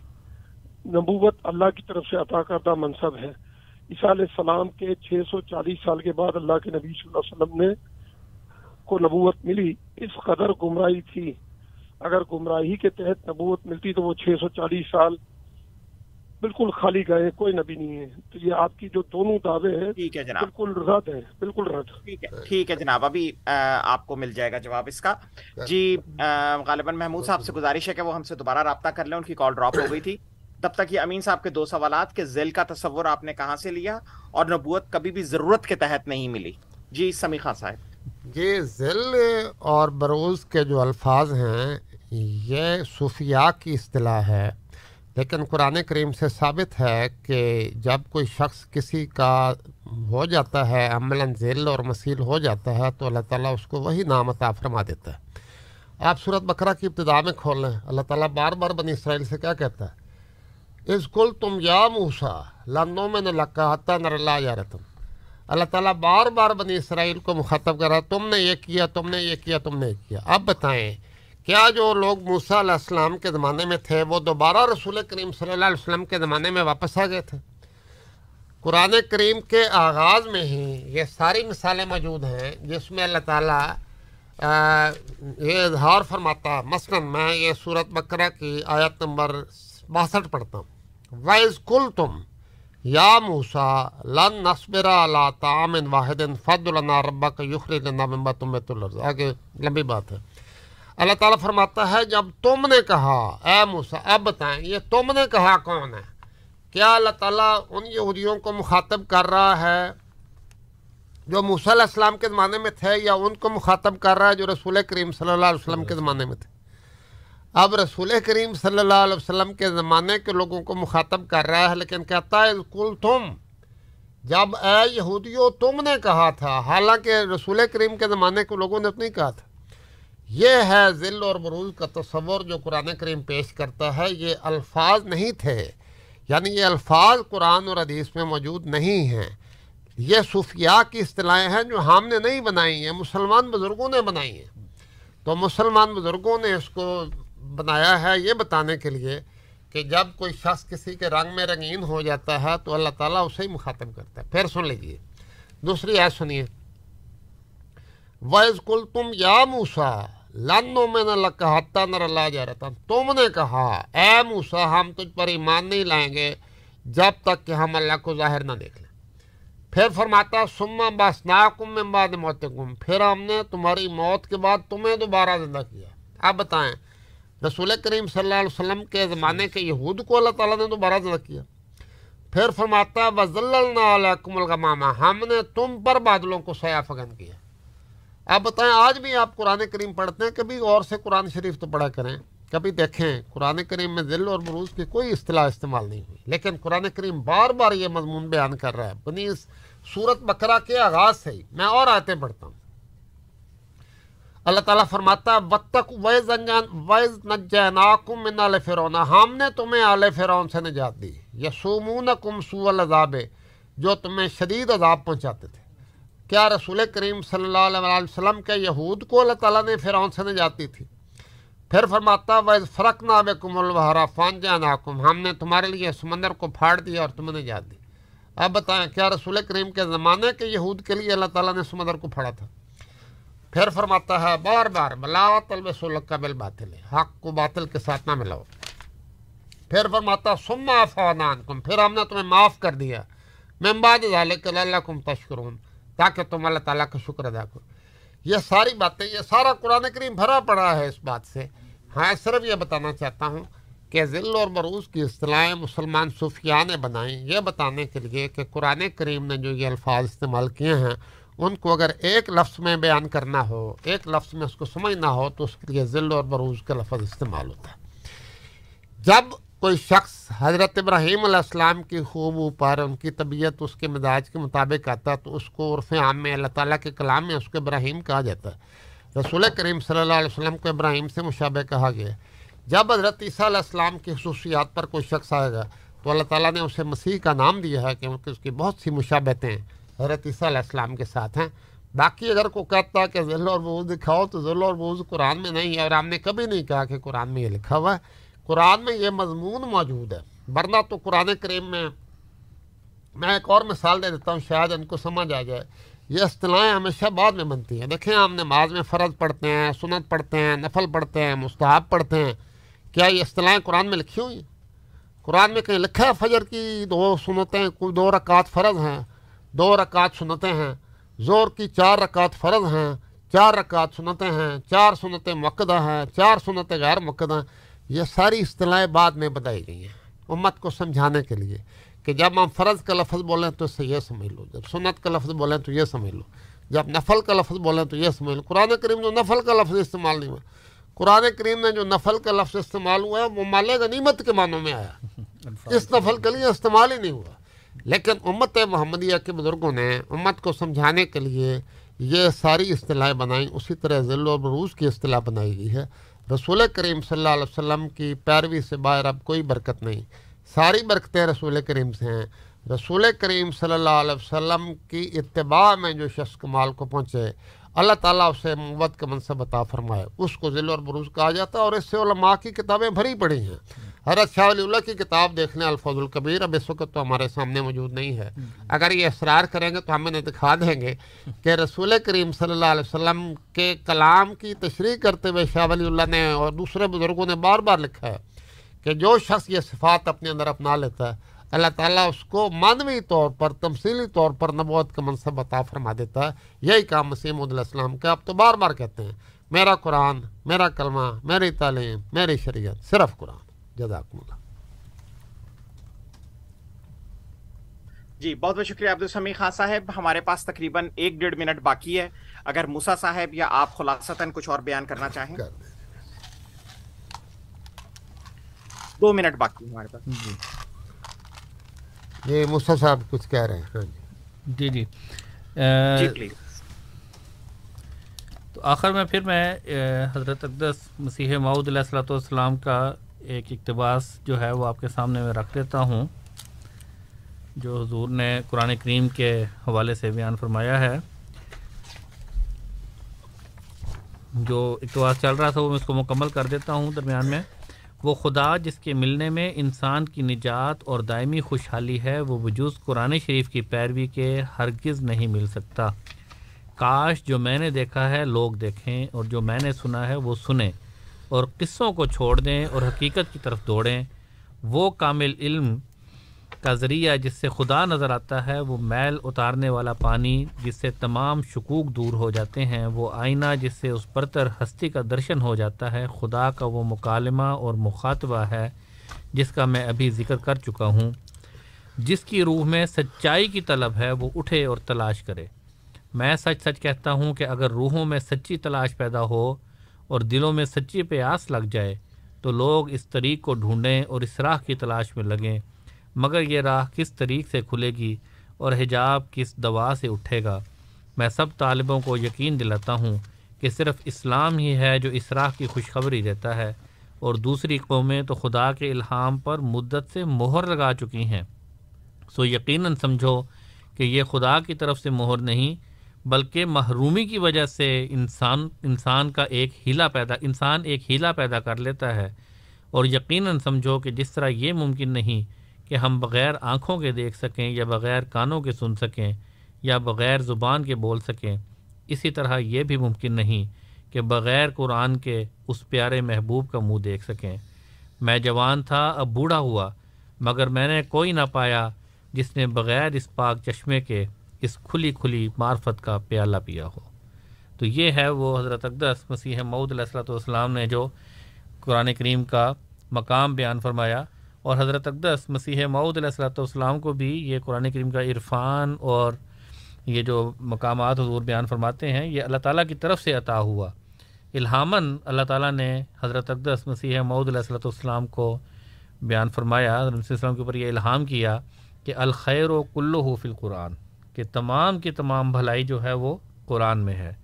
تو یہ اس آخر پر میں نے یہ ذکر کر دیا کہ کس طرح کہ حضرت اقدس مسیح معود علیہ السلۃ والسلام نے قرآن کریم کی معرفت جو ہے اس زمانے میں ہم تک پہنچائی۔ اور آپ کی بے شمار کتب جو ہیں میں پھر آخر پر اپنے دوستوں کو یہ تحریک کروں گا اور یہ درخواست کروں گا کہ الاسلام ڈاٹ او آر جی پر حضرت اقدس مسیح معود علیہ السلۃ والسلام کی تمام کتب موجود ہیں جو روحانی خزائن کے نام سے سیٹ میں موجود ہیں۔ ان میں سے ہر ایک کتاب کا مطالعہ کریں، براہ راست مطالعہ کریں اور جو غیر جماعت کی طرف سے اعتراضات کر کے لکھے گئے ہیں، ان کو نہ پڑھیں، بلکہ اس سے پہلے ان کتب کو پڑھ لیں۔ اور ان کتب کو پڑھ کے اور پھر آپ خود فیصلہ کریں کہ کیا یہ ایک سچے کا کلام ہے اور کیا یہ واقعتاً قرآن کریم کی تفسیر ہے یا نہیں ہے۔ آپ کے سامنے حقیقت کھل جائے گی۔ جزاک اللہ بہت بہت شکریہ بہت بہت شکریہ موسا صاحب اور عبدالسمی خان صاحب۔ سامعین کرام آپ programme radio Ahmadiyya F M hundred point seven پہ سماعت فرما رہے تھے۔ پروگرام میں آج ہمارے ساتھ جناب عبدالسمی خان صاحب اور محمد موسا صاحب موجود تھے۔ خاکسار آپ دونوں حضرات کا مشکور ہے اور سامعین کرام خاکسار آپ سب کا بھی ممنون جو پروگرام کو سنتے ہیں اور اس میں کسی نہ کسی رنگ میں شامل رہتے ہیں۔ کنٹرول پینل پہ ہمیں ایاز محمود صاحب کی خدمات حاصل رہیں اس کے علاوہ انیس احمد صاحب اور اطالق یوم صاحب بھی ہمارے ساتھ اسٹوڈیوز میں موجود تھے۔ اگلے اتوار کی شام نو سے گیارہ بجے کے درمیان انشاءاللہ آپ سے پھر ملاقات ہوگی۔ تب تک کے لیے اطول خدوس طاہر کو اجازت دیجیے اللہ تعالیٰ ہم سب کو اپنی حفظ و امان میں رکھے۔ آمین۔ السلام علیکم ورحمۃ اللہ وبرکاتہ۔ وعلیکم السلام۔ زندہ